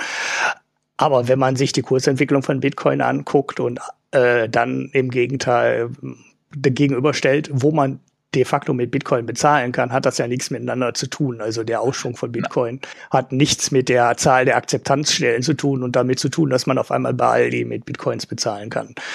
Das heißt, die Leute kaufen Bitcoins aus anderen Gründen.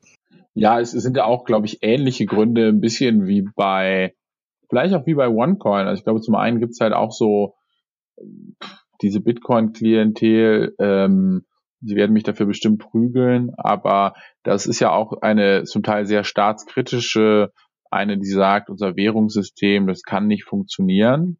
Diese Bitcoin-Community ist, glaube ich, etwas intellektueller, aber der so eine gewisse Staats- und Euro-Skepsis steht ja bei beiden dahinter. Und wenn wir jetzt sagen soll, naja, wenn ich unbedingt als Anleger eine Kryptowährung investieren will, sollte ich dann in OneCoin gehen? Ja, äh, genau, da würde ich sagen, äh, oder, oder würde ich dann, äh, Entschuldigung, würde ich dann in Bitcoin gehen? Äh, ist das besser? Ist das seriöser? Auch das ist, glaube ich, also sich dazu zu äußern, ähm, Bitcoin ist natürlich mehr akzeptiert ähm, oder es ist wei auch weiter verbreitet, aber auch da muss man ja sagen, was, äh, was Sie eben ansprachen, dieser rasante Kursanstieg, der kann sich natürlich auch genau, der kann natürlich auch genau in die andere Richtung gehen, beziehungsweise dann ist ja kein Kursanstieg mehr, sondern ein, äh, ein Kursverfall, Entschuldigung.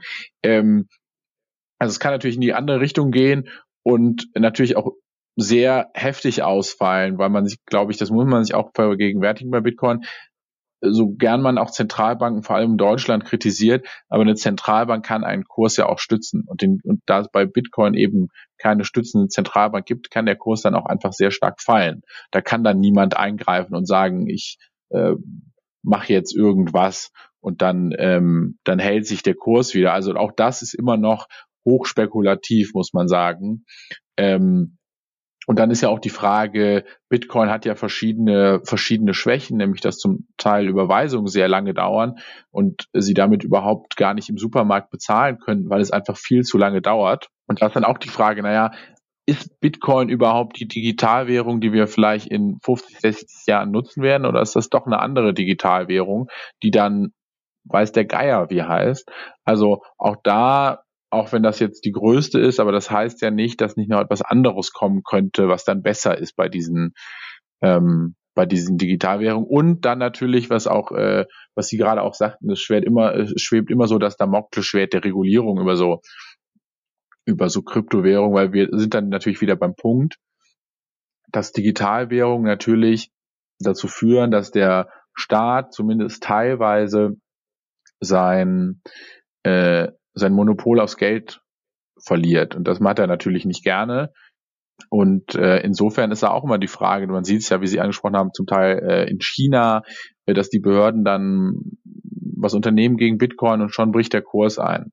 Also dessen muss man sich, ähm, dessen muss man sich halt immer, immer gewiss sein, dass wenn man ruhig schlafen möchte, der Bitcoin-Kurs schon äh, ein ganz heißer Ritt ist, um es vorsichtig zu formulieren, wo glaube ich ja. Euphorie oder Euphorie ist wahrscheinlich noch untertrieben, wenn ich mir, wenn, wenn man sich anguckt, wie stark der Kurs gestiegen ist in den vergangenen Tagen und Wochen, aber wo ähm, schiere Freude und tief, tiefste Trauer sehr nah beieinander liegen können. Und äh, das ist nichts, was man zur Altersvorsorge äh, nutzen sollte. Da muss man sich, glaube ich, dann doch eher was Langweiligeres für aussuchen.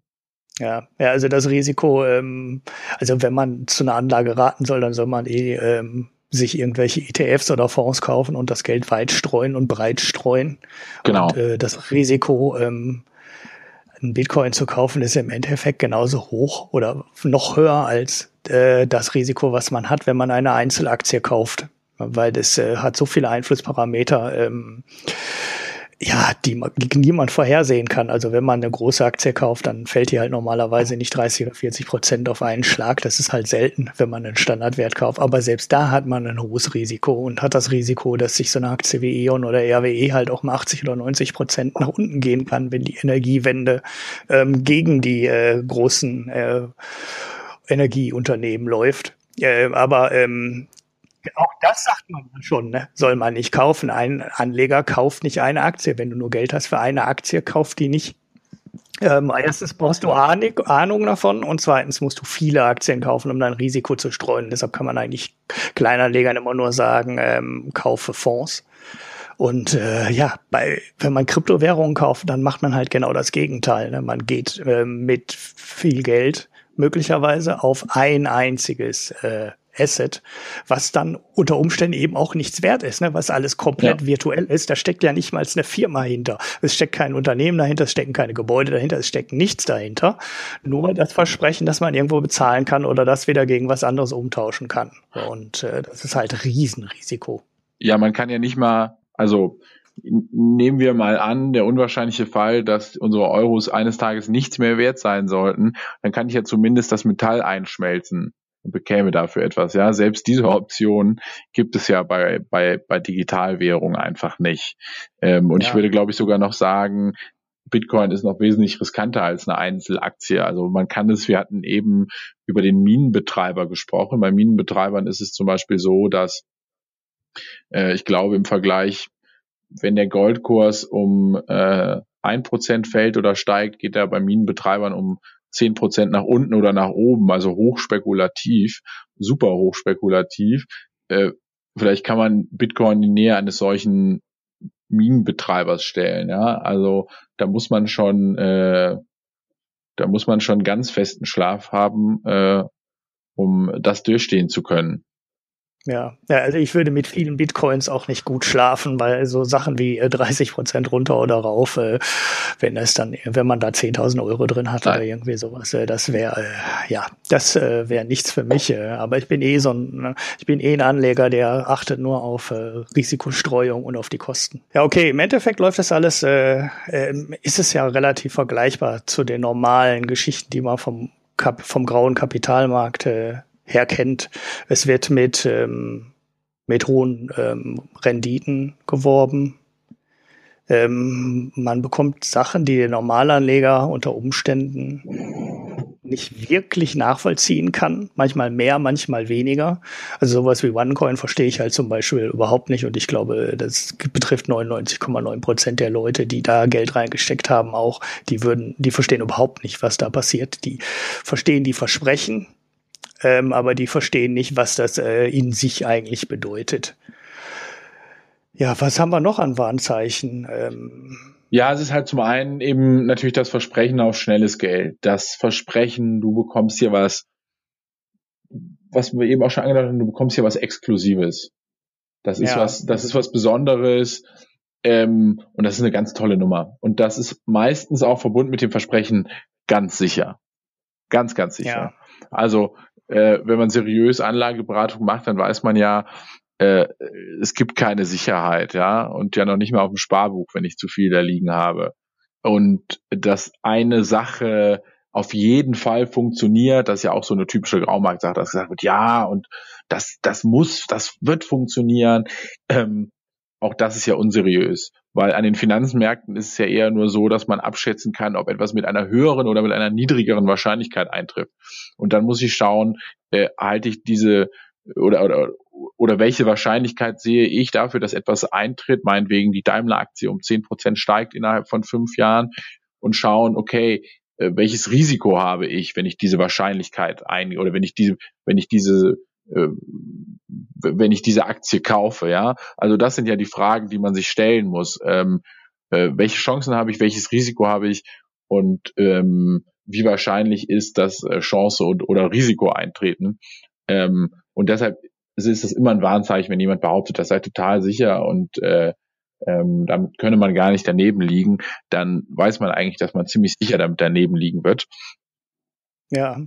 Das ist, glaube ich, eine, eine so eine Sache und das ähm, auch so eine Sache, dass versucht wird, konkrete Fragen, also auf konkrete Fragen keine konkreten Antworten kommen. Das klingt jetzt sehr simpel, äh, und total trivial.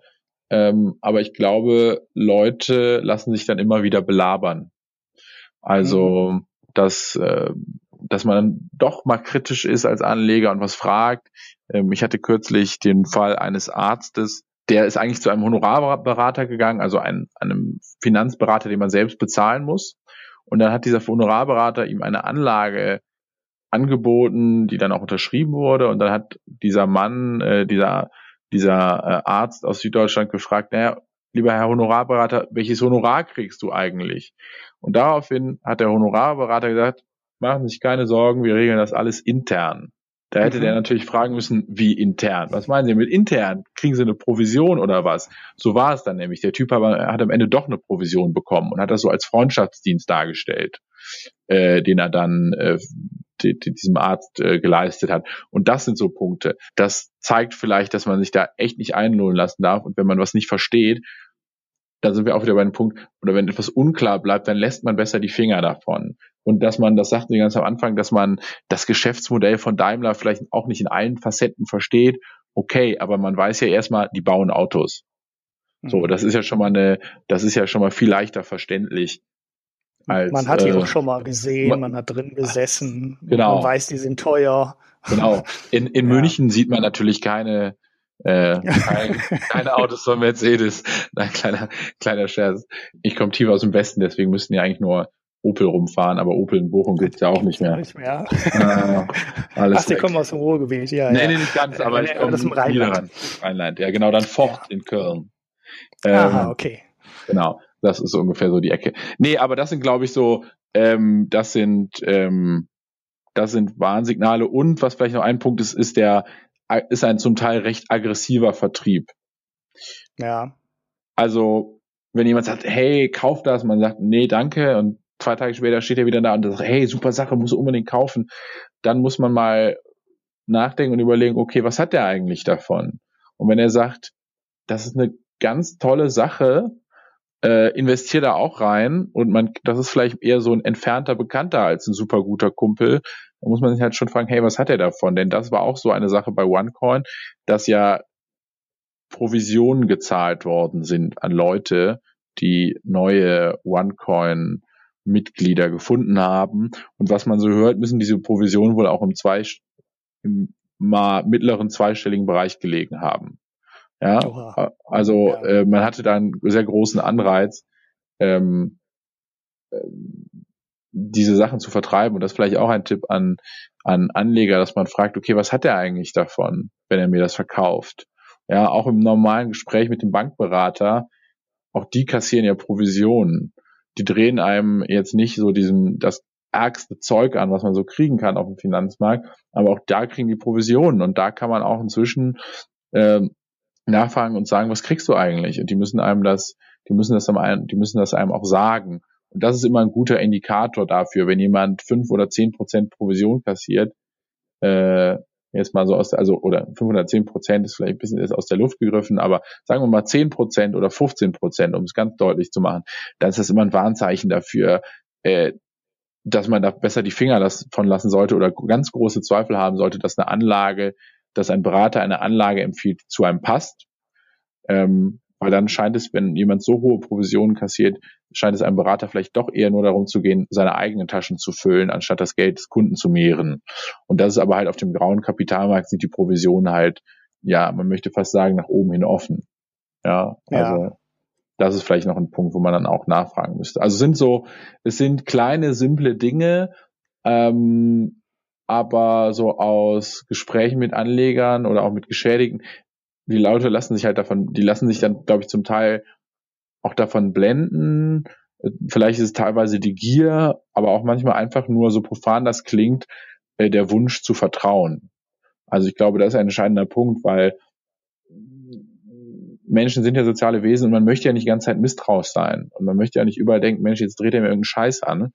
Ähm, aber ich glaube, im Finanzbereich muss man einfach leider sehr misstrauisch sein weil ja. äh, halt immer auch gerade jetzt in der Niedrigzinsphase sich da so, ja, also es öffnet sich so eine, sagen wir mal, so eine Schleuse und gerade jetzt, wo bei vielen Banken die, die Zinseinnahmen sinken, werden die Provisionseinnahmen natürlich noch wichtiger und deshalb ist es, glaube ich, als Anleger noch viel, viel wichtiger, da genau hinzuschauen und zu fragen, was hat, was hat ein Berater davon? Wobei, um das nochmal zu betonen, ich jetzt nicht äh, Strukturvertriebe auf dem grauen Kapitalmarkt äh, mit Bankberatern gleichsetzen mö möchte.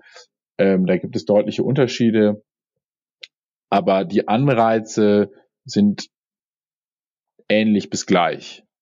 Ja. ja. Das muss ja. man sich immer bewusst machen und da auch bewusst machen, der Bankberater ist eigentlich kein Berater, der ist Verkäufer. Ja. Ja. Ja, okay. Also ist es grundsätzlich keine doofe Idee, zu einer Bank äh, zu gehen und sich da beraten zu lassen oder äh, sich selber schlau zu machen. Ähm, immerhin immer noch viel, viel besser äh, als äh, ja irgendeinem entfernten Bekannten oder vielleicht auch so ja, näher Bekannten, nicht so entfernten Bekannten äh, zu vertrauen und irgendwas zu kaufen, was man überhaupt nicht versteht, äh, was keine Bank jemals anfassen würde. Und ja, lasst die Finger davon, genau. geht zu, geht äh, äh, ihr habt genug Möglichkeiten, auch mit ganz legalen ähm, und ganz gängigen Sachen Geld zu verlieren. So. Also, und vielleicht noch eine, vielleicht noch eine Sache, die noch wichtig ist, ähm, was bisher nicht so deutlich durchgedrungen ist, aber absurde Renditeversprechen müssen natürlich misstrauisch mach, mach, machen.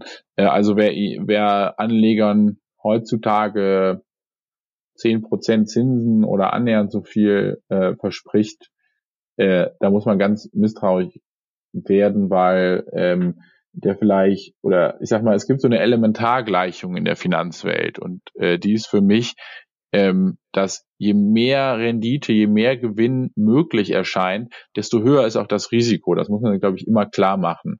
Also ja. wie das eben ist auf dem, auf einem, auf einem Sparbuch, da gibt es zurzeit 0,01 Prozent Zinsen. Dafür ist, wenn ich da auch nur wenn, wenn ich da bis zu einer bestimmten Höhe etwas liegen habe, so dass es äh, dann gegebenenfalls äh, ähm, ich das Geld zurückbekäme, falls die Bank pleite geht. Dafür ist es aber auch relativ sicher. Wenn ich andererseits, um wieder zu den Goldminenbetreibern zurückzugehen, wenn die in kürzester Zeit 10, 20, 30, 40 Prozent plus mache, dann muss mir halt klar sein, okay, diese Gewinnchancen, die gehen halt einher damit, dass ich auch wahnsinnig große Verlustchancen habe. Und da muss man halt dann versuchen, eben Mittelweg zu finden. Das ist vielleicht, glaube ich, nochmal etwas, ähm, was man ähm, was man mitnehmen sollte und was glaube ich so wirklich der der der simpelste Satz ist, um, um viele Dinge äh, besser beurteilen zu können. Ja. Ja, das ist das alte, das das äh, Rendite-Dreieck. Das haben genau. wir mal in, in einer alten Folge, wenn, der, wenn man den Punkt Liquidität noch dazu nimmt. Und es gibt da nichts Magisches. Also immer, wenn ich eins ähm, verbessern will, verzichte ich an einer anderen Stelle des Dreiecks auf irgendwas. Genau. Also da, da geht kein Weg, da geht kein Weg dran vorbei. Das ist eigentlich, ähm, das habe ich damals schon gesagt, das ist Stoff eigentlich in der Schule. Das müsste man eigentlich in der Mittelstufe jedem einbläuen, dass es äh, ähm, statt die am Gymnasium alle an irgendeinem Börsenspiel teilnehmen und damit äh, lernen, wie die Börse funktioniert, wäre es eigentlich viel wichtiger, denen klar zu machen, was das Rendite-Dreieck ist. Ja. Oder so Sachen zu machen, wie überlegt er immer, äh, was das Gegenüber äh, davon hat, wenn es dir irgendwas verkauft, wenn es dir eine Versicherung verkauft, also Kapitallebensversicherungen sind ja jetzt nicht mehr so gängig, aber äh, wenn es äh, dir sowas verkaufen will oder es äh, will dir einen Aktienfonds verkaufen oder irgendwas anderes, die wollen, die müssen auch von irgendwas immer leben und die wollen immer was davon. Und wenn man das allen mal beigebracht hätte in der Schule, dann wäre es, glaube ich, äh, viel einfacher. Dann wäre der Graumarkt halt ein ganzes Stückchen kleiner.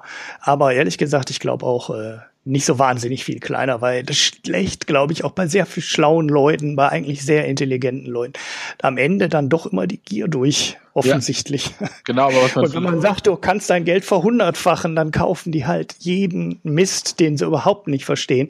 Und äh, ja, ähm, da werden wir, glaube ich, nichts mehr dran ändern. Hm. Okay, ich glaube, wir sind durch. Aber ich hätte noch eine Sache, um es abzurunden, okay. um es schön zu machen. Ähm, um nochmal darauf zurückzukommen, dass man darauf gucken muss, welche Anreize hat der andere. Ähm, das ist vielleicht nochmal, um auf diesen, auf den Namen dieses äh, Podcastes, in, in dem ja das Wort Mikroökonomie steht, äh, zurückzukommen, dass man eben auch mal als Anleger wegkommen muss davon, was ist so die globale Großwetterlage. Also wenn der Berater mir verspricht, Mensch, äh, Gold ist voll im Kommen, kauf doch, ne, kauf doch hier so einen Goldfonds ja, dann ist es vielleicht sinnvoller, manchmal sich, oder nicht sinnvoller, aber dann reicht es nicht aus, sich nur mit der Makroebene zu beschäftigen, sondern muss man auch auf die Mikroebene hinunter und eben sagen, hey, was hat eigentlich mein Berater davon? Nämlich das einzelne handelnde Subjekt, dass er mir diesen Fonds verkauft und äh, mir tolle Geschichten auf der Makroebene erzählt. Mhm. Naja, der will nämlich oft, äh, ja, der will es oft gar nicht verkaufen, sondern oft äh, sagt seinem Chef, dass er das verkaufen ja, ja. soll. so einfach ist das dann manchmal. Ähm, dann muss er halt noch Umsatz produzieren und äh, dann muss das Geld umgeschichtet werden. Ja. Naja, das sind aber alles kleine Probleme im äh, Vergleich zum Graumarkt, ne, weil da ja, ist es ja noch ja. viel, viel, viel, viel, viel schlimmer. Ja, das ist, ist im Vergleich zum Graumarkt ähm, äh, ist es schon schlimm, aber ich, äh, es ist natürlich schon, der Graumarkt ist schon schlimmer, äh, aber auch da sollte man, ähm, auch da sollte man tatsächlich äh, aufpassen und äh, die Banken wehren sich ja auch äh, dagegen, äh, mal von einem Provisionsmodell umzustellen auf andere Modelle. Ja, also von daher auch da muss man äh, äh, muss man einfach als Anleger sehr vorsichtig bleiben. Und es hat ja auch da in der Vergangenheit, wenn man sich anguckt, wer hat diese, auch ja, auch ein bekannter Anlegerskandal in Deutschland ist ja diese Lehman-Zertifikate, äh, also sozusagen Finanzwetten, äh, ausgegeben von der US-Investmentbank Lehman Brothers, die dann ja pleite gegangen ist. Das ist ja eher über Banken vertrieben worden zum Beispiel. Ne? Und da möchte ich auch nicht wissen, wie viel Provision dafür passiert worden ist. Also auch da gibt es Beispiele äh, aus dieser Bankenwelt, wo man weiß, Vorsicht, äh, auch da zieht eben dieses Provisionsmodell. Ja. Ja. Ja, okay, gut. Machen wir den Sack jetzt trotzdem langsam ja, zu. Aber auch 53 Minuten stehen auf der Uhr. Ja, ja, ein bisschen muss noch rausgeschnitten werden, ein bisschen haben wir vorab gehabt, aber es ist trotzdem viel zu lang. aber wir lassen es so. Ähm, Podcast-Hörer sind da einiges, äh, sind da einiges äh, gewöhnt, ähm, auch bei uns. So eine Stunde haben wir uns mal vorgenommen, anderthalb werden es meistens. Diesmal wird es halt noch mehr. Na gut, was soll man machen? Ähm, das Thema war, glaube ich, interessant genug. Äh, es geht ja, immerhin äh, um, um eine größere Geschichte, dass wir am Ende noch so ein bisschen mehr über, äh, was man normal bei einer Anlage beachten soll, gesprochen haben. Das schadet auch nicht. Das Thema hatten wir auch schon ziemlich lange nicht mehr. Und ja, ich bedanke mich für das Gespräch. Ich, Gerne. ähm, es hat ja jetzt nicht nur als Gespräch länger gedauert, sondern auch die Vorbereitung war wegen technischer Probleme noch ein bisschen aufwendig. Äh, es äh, ist jetzt auch schon fast halb elf. Äh, vielen Dank, dass Sie sich die Zeit genommen haben. Sehr gerne. Ähm, ja, von den Hörern kann ich noch mal sagen, auch zu dem Bereich. Ähm, sind Kommentare und Fragen erwünscht. Äh, ich denke, äh, das ganze Krypto-Thema, das ganze Graumarkt-Thema haben wir jetzt zwar hier zum ersten Mal aufgegriffen, also die Kombination haben wir zum ersten Mal aufgegriffen. Ich denke, nicht zum letzten Mal oder ich fürchte nicht zum letzten Mal. Ähm, da wird bestimmt noch was, was kommen und äh, das äh, Fass ist noch nicht zu, weil das ist äh, viel zu naheliegend, äh, das nicht noch mehrmals zu probieren. Und es ist für die Regulierungsbehörden viel zu schwierig, da schnell und gezielt gegen vorzugehen. Genau. Von daher ähm, ist es lang geworden, aber ich glaube, es ist äh, eine grundlegende Geschichte, die ähm, wir noch mehrfach aufgreifen können. Gut, besten Dank. Und wenn äh, Hörer auch nochmal Fragen haben, ähm, ich bin ja im Netz auffindbar mit äh, den verschiedensten Adressen und ähm, wenn jemand Fragen hat, äh, immer gerne. Wir sind da immer froh über Resonanz und ähm, versuchen uns immer die Zeit zu nehmen. Ja, sagen Sie Ihr Twitter-Handle doch vielleicht einfach noch genau, mal kurz. wir werfen das auch alles noch in die Show Notes. Äh, da wird das dann noch mal verlinkt, aber das kann man ja auch noch mal. Genau, also auf Twitter ähm, würde ich mal suchen nach Herr Czalek und Herr Czalek geschrieben T-S-C-H-A-L-E-K. Mein äh, echter Nachname ist ein bisschen komplizierter. Ähm, wird, aber, wird aber genauso ausgesprochen, aber ich buchstabiere ihn nicht. Gucken Sie sich ihn einfach auf Twitter an, dann wissen Sie warum. Ähm, genau. Ja, dann äh, vielen Dank fürs Zuhören und Dank für das Gespräch. Ja, besten Dank. Tschüss. Tschüss. Ja. Das heißt, es gibt heute schon wieder kein Bier. Ja, doch, du könntest jetzt, weil ich schneide jetzt das dann da rein, könntest du jetzt noch fünf Minuten über dein Bier erzählen. Nee, will ich gar nicht. Ja, ich war nur auf der Republika und ich kann euch alle, ähm, wenn ihr alle auf meinen fiesen Tweet nicht zur Republika gefahren seid, weil das, weil es da nur Berliner Pilsen da gibt, kann ich euch äh, die Angst vor der Republika 18 nehmen. Es gibt inzwischen auch äh, zwei vernünftige, ordentliche Craftbiere auf dem Republika-Gelände zu kaufen. Na, vielleicht gibt es nächstes Jahr nur noch Orangensaft. auch wäre auch jetzt nicht so schlimm, aber äh, und äh, die Brauerei ist eine kleine, eine, wohl eine relativ kleine Craft Beer Brauerei aus Berlin, ähm, aus Berlin Neukölln. Ähm, irgendwo habe ich den Tab hier auf. Ähm, die heißt Berliner Berg Brauerei. hm, habe ich. Nicht Weiß nicht, ob der. Ja, ne Berg, Berg, also Hügel, ne? Also, äh, mit Ä noch geschrieben oder? Nee, nee, ganz normal wie der Berg. So, ähm, ohne Wortspiel. Na gut. Genau, ich weiß nicht genau, äh, ob der Gründer so heißt. Die hm. sitzen in Neukölln, haben vier Biere im Angebot, das habe ich gerade online äh, mal kurz nachgeschaut. Zwei davon hatten sie auf der Republika. Die habe ich natürlich beide auch ausprobiert. Ich musste schon tagsüber Bier trinken da, ne? Nur für euch, ähm, mich da als äh, Alkoholiker blamieren auf der Republika. ähm, und zwar habe ich getrunken. Also sie haben ein äh, Stout, ein Irish Stout, wahrscheinlich dann so ganz dunkles Schwarzes, das hatten sie nicht da. Sie haben ein normales Lager, das hatten sie auch nicht da. Zumindest habe ich es nicht gesehen. Sie hatten ein Pale Ale, also ein American Pale Ale, das war auf der Republika da. Und das vierte Bier steht hier gar nicht. Hm. Äh, das vierte Bier war ein American Wheat, hieß es, glaube ich ähm, also ein Weizenbier. Das aber jetzt nicht weizenbierig schmeckte, so wie man es aus Deutschland ähm, kennt. California Wheat, so hieß es.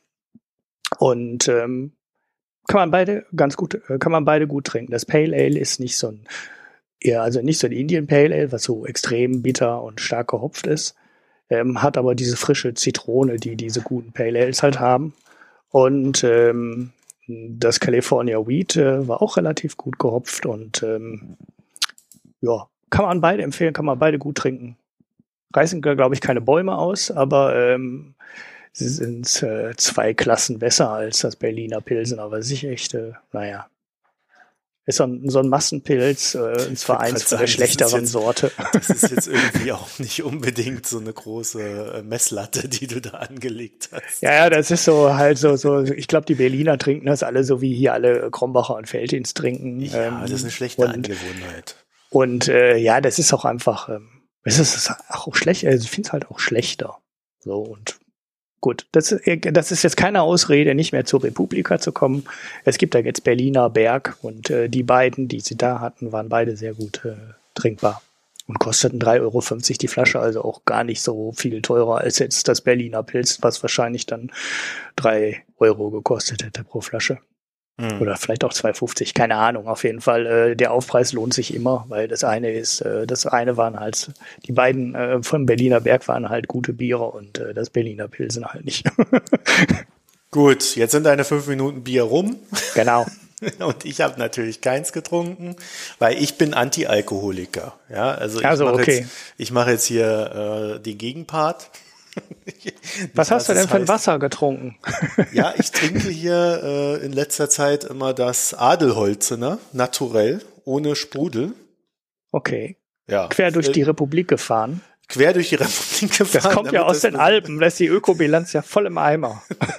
Aus den Tiefen der bayerischen Alpen mit wertvollen Mineralien. Ja, sei doch froh, dass ich nicht dieses philippinische Wasser trinke, was jetzt Ja, auch in letzter Zeit überall aufploppt und was, wie ich gestehen muss, mir ziemlich gut schmeckt. Ähm aber, aber da ist die Umweltbilanz natürlich richtig scheiße. Ja. Also es gibt ja auch aus, aus Norwegen Gletscherwasser, ne? Ja, was direkt aus dem Gletscher äh, fließt und dann halt auch irgendwie 10.000 Jahre alt sein soll, ne? weil es halt das alte Eis ist von ganz unten, was irgendwie abtaut. Äh, dann gar keine Belastung haben soll, ähm, die irgendwie menschengemacht ist und weiß nicht, was eine Flasche kostet. Ähm, weiß nicht, 10 Euro. Oh, Ja, völlig ja, es gibt- unverschämt irre Es gibt, teuer. es gibt ziemlich, ziemlich sonderbare Wasserarten, ja. Und es gibt Leute, die das kaufen und trinken. Ja. Naja, gut, dann sind wir mit der Folge durch und ähm, wir beide nehmen jetzt, oder, oder du, ich weiß immer noch nicht, ob ich schaffe, ähm, nehmen jetzt noch äh, das Interview auf, das spielen wir euch rein. Äh, ansonsten vielen Dank fürs Zuhören und wenn ihr uns unterstützen wollt, könnt ihr auf unsere Internetseite gehen. Letztes Mal hat das mit den Kommentaren ja so gut geklappt, ne? Wir haben ja irgendwie Ja, toll, ne? Kommentare. Wir haben die schon voll für die nächsten drei Folgen. Wunderbar, weiter so. Also, wenn ihr uns unterstützen wollt, geht auf die Internetseite www.mikroökonomen.de. Dort findet ihr einen entsprechenden Button. Ansonsten gerne Sternchen auf Facebook geben. Äh, auf Facebook sage ich schon. Sterne in iTunes und äh, Likes auf Facebook. Und haben wir noch was? Ja, auf Twitter könnt ihr uns auch folgen, aber das findet ihr ja selber. Da seid ihr ja eh alle. Das machen wir nächstes Mal wieder in aller Ausführlichkeit. Ja, nächstes Mal machen wir wieder mit Zielen. Genau. Also, schönen Abend noch. Tschüss. Tschüss.